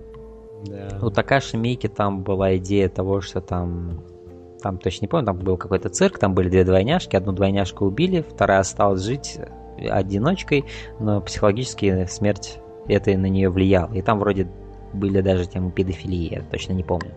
А, ну и у Пака Чханука там вообще шикарная просто короткометражка, лучшая вот в этом, три, в трех, во всех этих трех экстримах. Там идет идея режиссера, который, в общем, а, снимает фильмы, и он какого-то какого-то актера он когда-то обидел, и, в общем, этот актер начинает ему мстить. И он воссоздал, в общем, его дом, он шпионил за ним, воссоздал, воссоздал интерьер его дома в качестве такой, знаешь, вот как, как это называется, декораций. Он полностью создал дом от этого режиссера декорациях и заставил его, в общем, принимать такие ужасные там решения под страхом того, что он убьет жену этого режиссера. И там очень психологизм такой очень сильный, тяжелый в этом фильме. Он очень, очень пахчхануковский, неповторимый.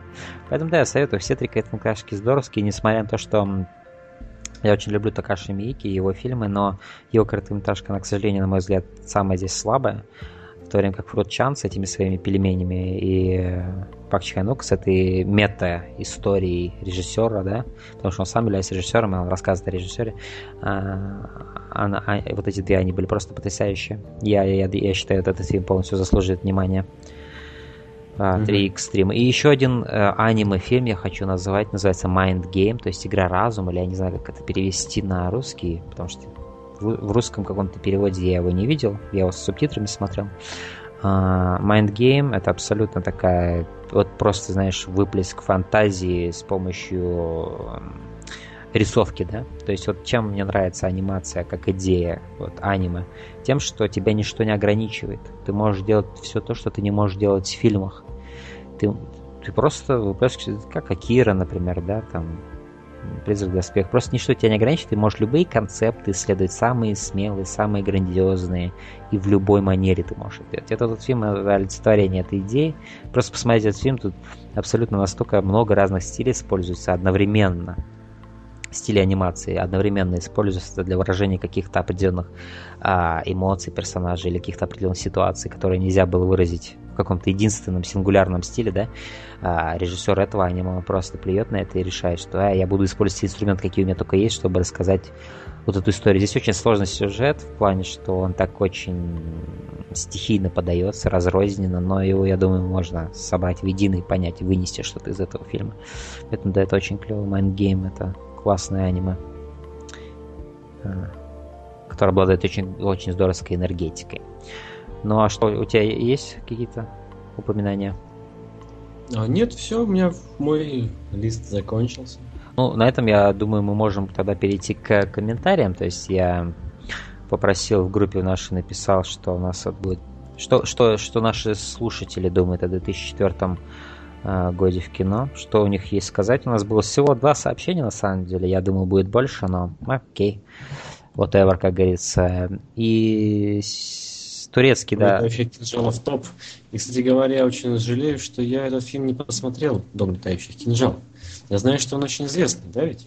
Я его смотрел, его снял режиссер, который снял фильм если я не ошибаюсь, конечно же, который снял фильм «Крадущийся тигр и задающийся дракон», я могу ошибаться. Но... Я вот думал, что он у тебя в топе будет таким. А, почему? Потому вроде как хороший хвалят этот фильм. А, ну да, я сам его хвалил, я писал... И э, писал у себя ВКонтакте по, про этот фильм.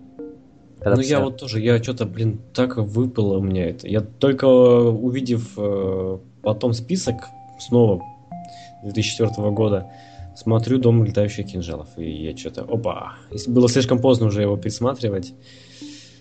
Кстати, вот я посмотрел, я ошибся, нет. Этот человек снял фильм «Герой» с Джентом Ли. Очень известный фильм. Это, в общем, фильм жанра вуша. Ты знаешь, что такое жанр вуша? Это, то есть, такой жанр, где если банально объяснить и самым понятным образом, это где вот эти вот, в общем, китайцы бегают по воздуху, и а. машут вот этими мечами, и все это так очень фэнтезийно и мифологично сделано, без претензий на реализм, и с большим уклоном на драматизм, поэтичность. Это как поэзия, выливающаяся вот в этих вот... Вот как вот, знаешь, вот когда ты читаешь поэзию, вот ты же не представляешь себе например, ты читаешь поэзию, где какой-то конфликт происходит, и ты не представляешь себе что-то в духе Николаса Виннитгарефна, где э, просто, например, Джулиан и Чанг выбивает, э, Чанг выбивает дерьмо из Джулиана, и у него потом окровавленное лицо, вот это опухшее в конце. Ты представляешь что-то именно как в фильме «Герой», или как в «Дом летающих кинжалов», или как крадущийся тигр, сдающийся дракон, где вот эти вот так все, знаешь, так поэтично, красиво, вот эти все движения, выполнены да. боевые, да, вот. И это, и это именно то, что ты получаешь э, в фильме «Дом летающих кинжалов», то есть это очень такой, во-первых, здесь режиссура, ох, она просто потрясающая, и цвета, там в конце происходит дуэль, которая, она просто гениально сделана, то есть она начинается в одно время года, да, и пока дерутся два персонажа, времена года меняются, ты представляешь себе? То есть они начинают драться где-то, по-моему, там в какой-то поляне зеленой, потом они дерутся в снегу, в сугробах, потом еще там дальше идет это все. Это вот уникально она мне запомнилась этим сценой. Ну и режиссура здесь она невероятная просто. Цвета особенно здесь подобны. Здесь вот есть эта сцена в бамбуковом лесу, такие, знаешь, бамбуковые деревья вот эти вот. И там просто вот эти кинжалы ну, да, да. летают. Я где-то видел эти сцены на видео просто. Ты по-любому видел эту сцену где-то, как-то, каким-то образом. Да-да-да. Опять же, здесь история любви развивается. Ну, почему-то это очень здоровский фильм. И... Да, я, то есть, даже вот, пожалуйста, вот в почетных упоминаниях я упоминаю этот фильм, он очень крутой. А потом У нас был еще один комментарий. Да, Можешь Саша ты его зачитать? Пила, Он написал, что в 2004 году меня просто покорил фильм Че Гевара «Дневники мотоциклиста». История о том, как путешествие в корне изменило мировоззрение человека, который впоследствии бросил все, чтобы сражаться за свой народ. Прекрасный видеоряд дополняет музыка, написанная Густавом Сантола... Санта-Олальо, да. Да, его вы могли слышать в ранних работах Иниариту, а также в игре The Last of Us. Всем советую посмотреть и обдумать данную картину. Угу. Я, я, я слышал об этом фильме, я его не видел. Ты смотрел этот фильм? Не. Я, я хочу У посмотреть. меня не было причин смотреть. Я не интересуюсь историческими персонажами настолько. Ага. Ну, у меня есть интерес, на самом деле, писать по Че Гевару. Также хочу посмотреть фильм Че Гевара, который снимал про Че Гевару э, Стивен Содерберг в двух частях. Э, Есть у него фильм про Че Гевару, и там его играет Бенисио Дель Торо. Э, Про Густаво Сантаолалью я могу сказать за то, что я знаком с работами этого режиссера. Во-первых, по The Last of Us это было мое первое знакомство. Просто невероятный саундтрек. И фильм «Август» с Джулией Робертс и Мэрил Стрип. Э, Я не помню, кто снял этот фильм, но опять же саундтрек там был невероятный, очень крутой. И Густаво, Густаво Сантаолалья его зовут. Он очень крутой э, композитор. Поэтому да. Можно даже все фильмы посмотреть просто ради его музыки, где он Мгм. участвовал. Он Очень крутой композитор. Не такой известный, как те же Ханс Циммер, да, или Дэнни Эльфман, или еще кто-то там, да. Но незаслуженно неизвестный. Его работа, она очень крутая. Поэтому да. Ну, больше у нас не было Да, комментариев. больше под этот комментариев не было, как-то не зашло. Сухо, сухо, да. Ну, что поделать. А, что ж, и напоследок у нас остается обсуждение одного из предложенных фильмов нашими, нашими слушателями. Да, вот если мы зайдем в Кинобанк, дорогие друзья, в нашей группе ВКонтакте, если кто слушает на PodFM все еще, не забывайте, что у нас группа ВКонтакте есть, заходите вот туда, Да. там есть прекрасная тема для обсуждения, называется Кинобанк, в которой вы можете предложить какой-нибудь интересный фильм, в который мы, ну, возможно, что обсудим с Рок-Джокером. Мгм. И как раз-таки Альпы фильм Который Николай Корнюшин. Николай Корнюшин, да, 1 августа. Фильм Йоргаса Лантимуса, который снял «Лобстера», недавно на- нами обзоренного тоже с Арджеем. Да. Вот, и этот фильм мы тоже посмотрели. Вот типично очень похож, кстати, на «Лобстера» фильм, на мой взгляд. Мгм. По... м, Как это? Я, я, по скажу, темпу, да? я скажу, больше всего он похож по диалогам. Именно по тому, как, как, как э, актеры проговаривают свои диалоги. Да, то есть там очень выражено ярко вот это вот я говорю реплику, ты говоришь реплику. Да. Причем, устраивает причем это абсолютно, ты знаешь, что это абсолютно умышленная э, Да, здесь это эстетика. умышленно. абсолютно умышленная эстетика вот этого, казалось бы, безразличия какого-то. И она до такой степени доходит э, маразма, да, что ты Мгм. прям, ты прям остро это ощущаешь, и ты понимаешь, что это эстетика, которая выражена вот так вот, что они вот так ба-ба-ба-ба проговаривают, ба ба Ну, окей, окей, окей, давай для тех, кто не в курсе, потому что мы очень называем много фильмов, которые непонятно откуда берутся, надо бы все-таки рассказать вообще. Да. А в чем? В общем, это такая штука, тоже антиутопия, потому что на реальность здесь не, не претендуется фильм. Мгм. А, Здесь такая группа людей, которая называлась Альпы. Мгм. Они э, заменяют собой умерших людей для их близких, Да, которые не могут пережить потерю. Они какое-то время ходят к ним домой, выполняют заранее обговоренные действия, заранее обговоренные реплики, чтобы как-то сгладить боль и утрату, и желание пообщаться с Мгм. утерянным, допустим, сыном или дочерью. Вот, они это делают за деньги, там, за плату. Это э, выглядит очень забавно и интересно. Опять же, какой-то такой фанта... ну, даже не столько фантазия, но просто интересный концепт, да? Не, не... Какой-то неожиданный с, с точки зрения, что вот Йоргас Лантимус именно, опять же, поднимает тему взаимоотношений людей здесь. Он очень заинтересован в этом. Во всех фильмах он именно это поднимает, вза- взаимоотношения людей. И причем он какую-то роботизированность их как раз выражает в этих вот диалогах, которые просто так проговариваются ба ба ба ба ба ба ба ба ба ба То есть вот они как бы как, как роботы разговаривают. Но при этом здесь есть место эмоциям, сильным эмоциям, каким-то агрессии, каким-то слезам. И главная героиня, например, да, она, она вот играет вот эти роли вот этих погибших людей, да, но при этом ты чувствуешь под конец фильма, что ей самой не хватает этой семейной жизни, да, возможно, Да. у нее нет каких-то, и она как бы начинает слишком погружаться по семьям там. Она слишком погружается в свою работу, то есть э, слишком погружается в эти эмоции бытия родственником кого-то, да? Mm-hmm. И под конец она без этого не может, она устраивает целую сцену там в конце сам. Да-да, и безудержно повторяет одни и те же как бы скриптовые реплики да. в попытках, что ее оставят, хотя ее там вообще нафиг выгоняют силой. Да, да. И э, Вообще фильм так построен, что поначалу он тебе ничего не раскрывает. То есть здесь просто происходят эти действия, которые делают герои, и фильм не объясняет тебе ничего. И ты, и ты поначалу ты ужасно растерян. Что здесь происходит? Что это за человек, который только что пришел, одел на него фуражку, говорит, что он да. на него не похож, он будет на него похож, мы можем там убрать ему волосы или что-то такое. Ты, ты так с прищуром What сидишь и смотришь, fuck? что там, что это, про что вообще, какого? Да, да.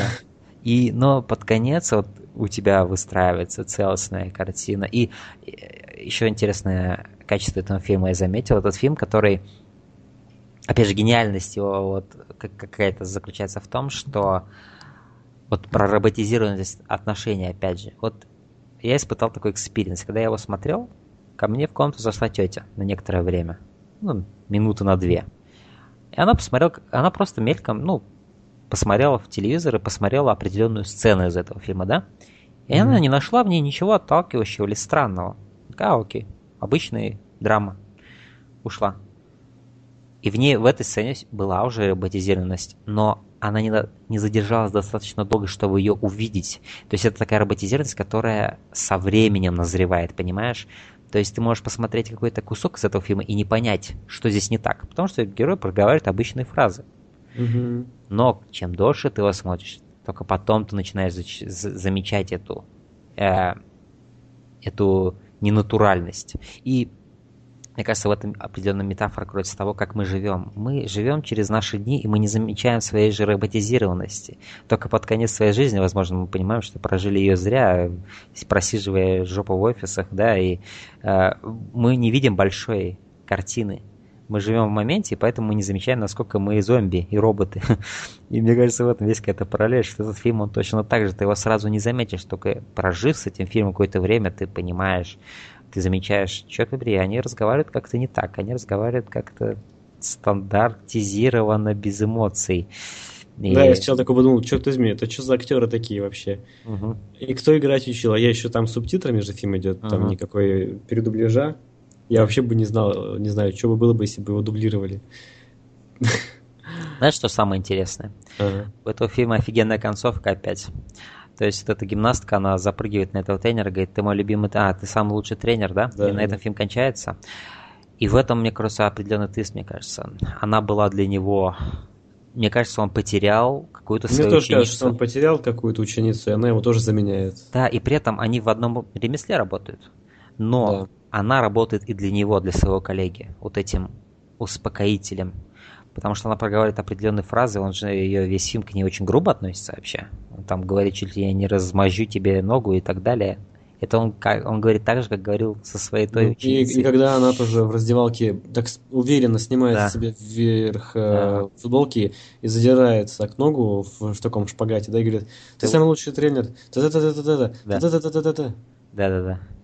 Да, и э, они же постоянно в ходе фильма повторяют какие-то фразы. Ты сначала даже не понимаешь, что это за фразы, да, вне контекста. Да, да, да. Но потом ты понимаешь, что они репетируют эти роли. И вот часть тех фраз, которые она репетировала, она репетировала для него, и поэтому он ее так критиковал за какие-то ее промахи, что непосредственно на него же была обращена вот эта роль. И он критиковал, потому что хотел добиться вот этого результата идеального, где он... И в конце, когда ты видишь, как она танцует, и вот эту улыбку на его лице, он получает удовольствие, он как будто возвращается в те времена, и она... В итоге она делает для него то, что он хотел все это время. Она возвращает этот образ утерянной ученицы. Возможно, она тоже где-то разбилась в какой-нибудь аварии или еще что-то, да?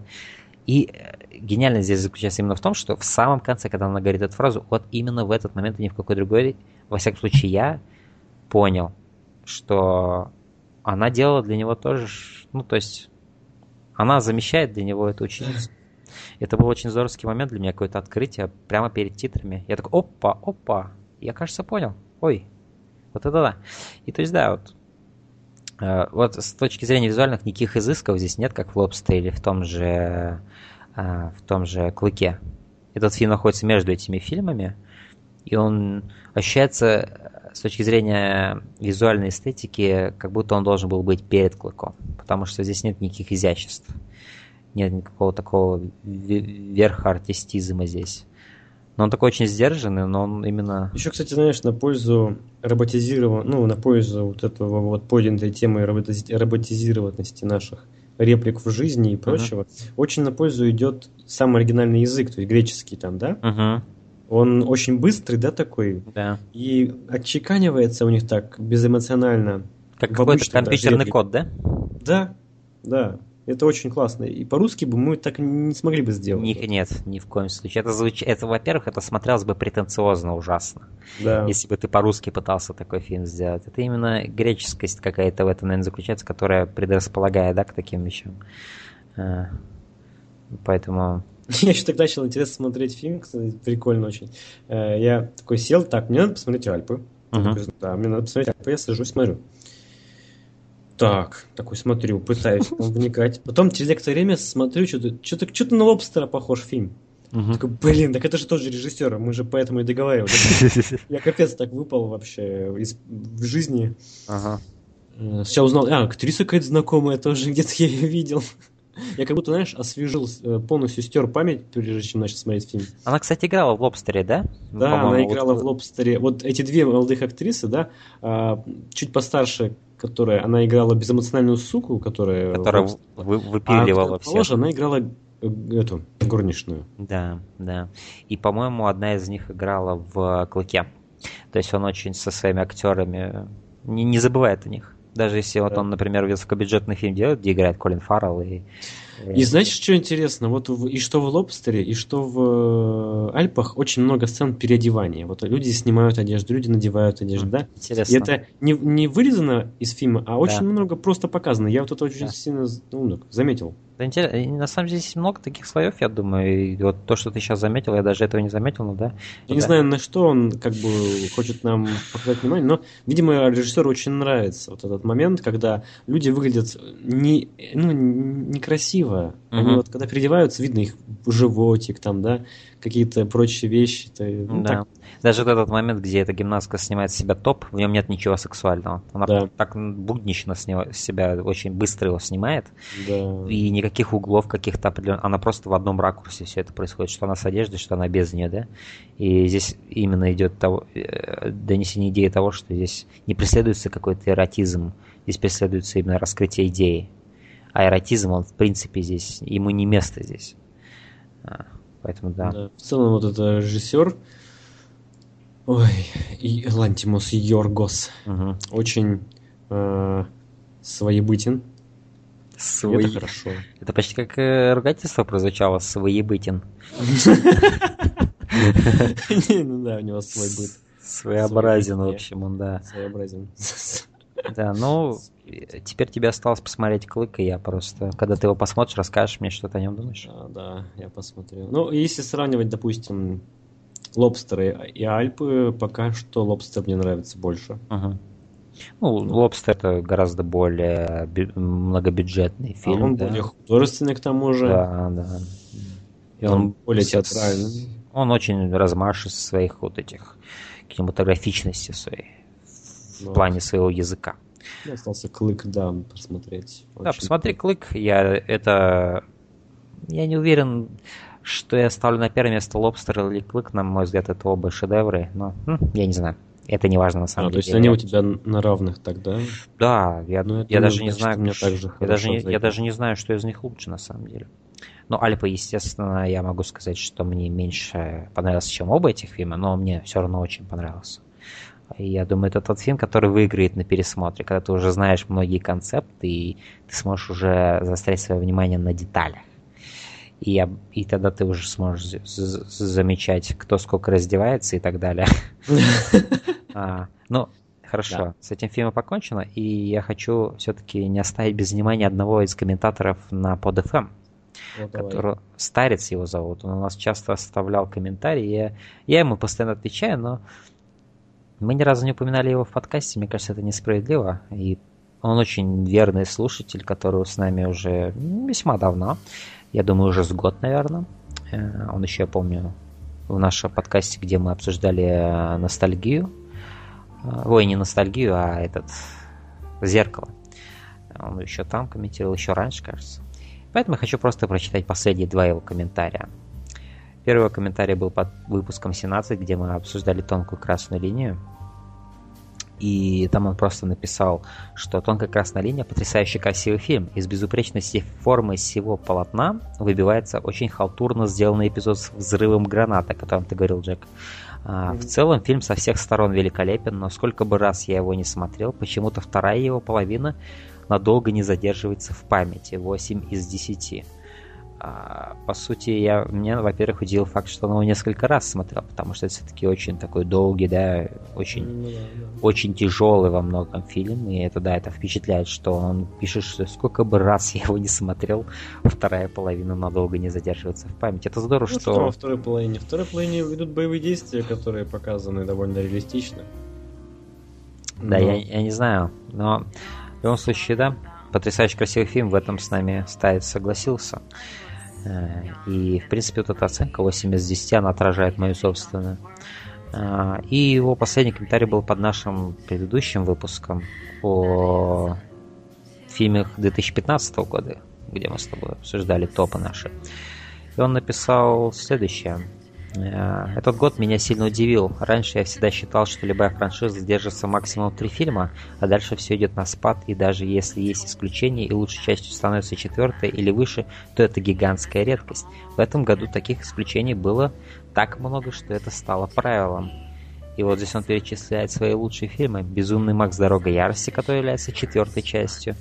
10 а, из 10 он поставил «Миссия невыполнима плем... племя изгоев», который является пятой частью. Э, и он поставил 8 из 10. Прогулка. Что за прогулка, я точно не могу вспомнить. Это, это, это где Гордон Левит между башнями шел на, на, на а, Где Земекис снял, да, этот фильм. Да. А, в сердце моря. А, Форсаж 7. Он высоко оценил. Крид наследие Рокки. Это, кстати, уже получается чуть ли не шестая или даже седьмая часть э, вот этой всей серии Рокки. Даже, кстати, классный фильм, я согласен.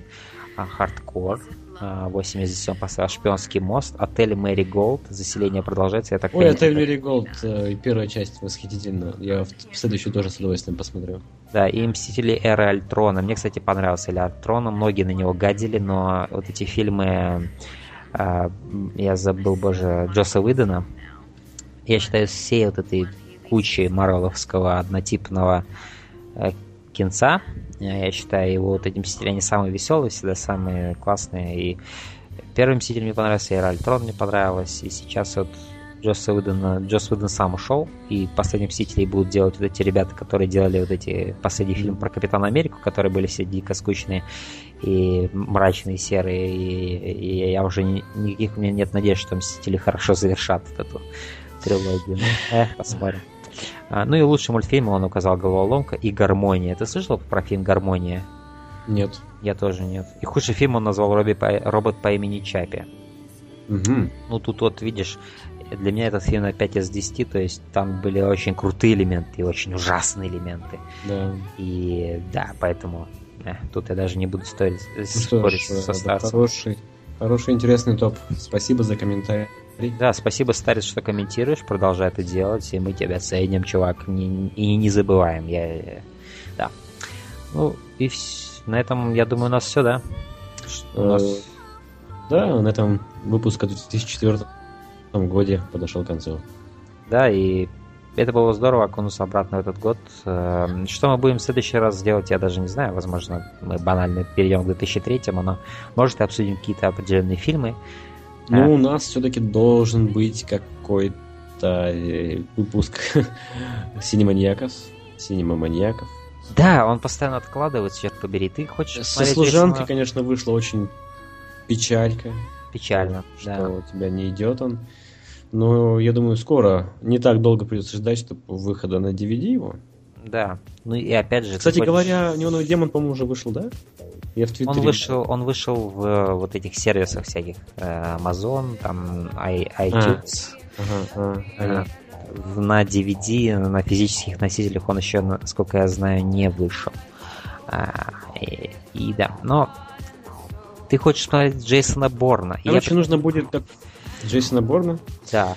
Я не знаю, что это, это не громкое событие, честно говоря, для мира. Для меня лично это событие, потому что я трилогию Борна обожаю. Мне очень нравится. Вот, и смотри. Я трепетно к этому. Смотри, что я предлагаю. Я посмотрел весьма много современных фильмов последних. А, и после, после «Неонового демона» я уже несколько раз ходил в кино. Ты посмотришь Борна. Я предлагаю нам сделать такой выпуск, потому что я не хочу, чтобы киноманьяки откладывали до 2017 года. А я хочу сделать выпуск, где мы просто будем говорить о последних фильмах в кино, которые мы посмотрели. А, да.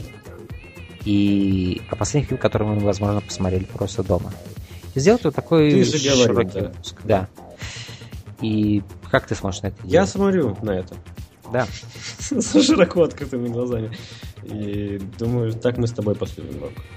Да, и поэтому ребята, которые смотрели, например, «Отряд самоубийц» или смотрели «Не дыши», который я недавно посмотрел кино, или Джейсона Борна, пишите свои комментарии, мы обязательно их зачитаем в нашем э, дебютном премьерном выпуске, да, киноманьяков.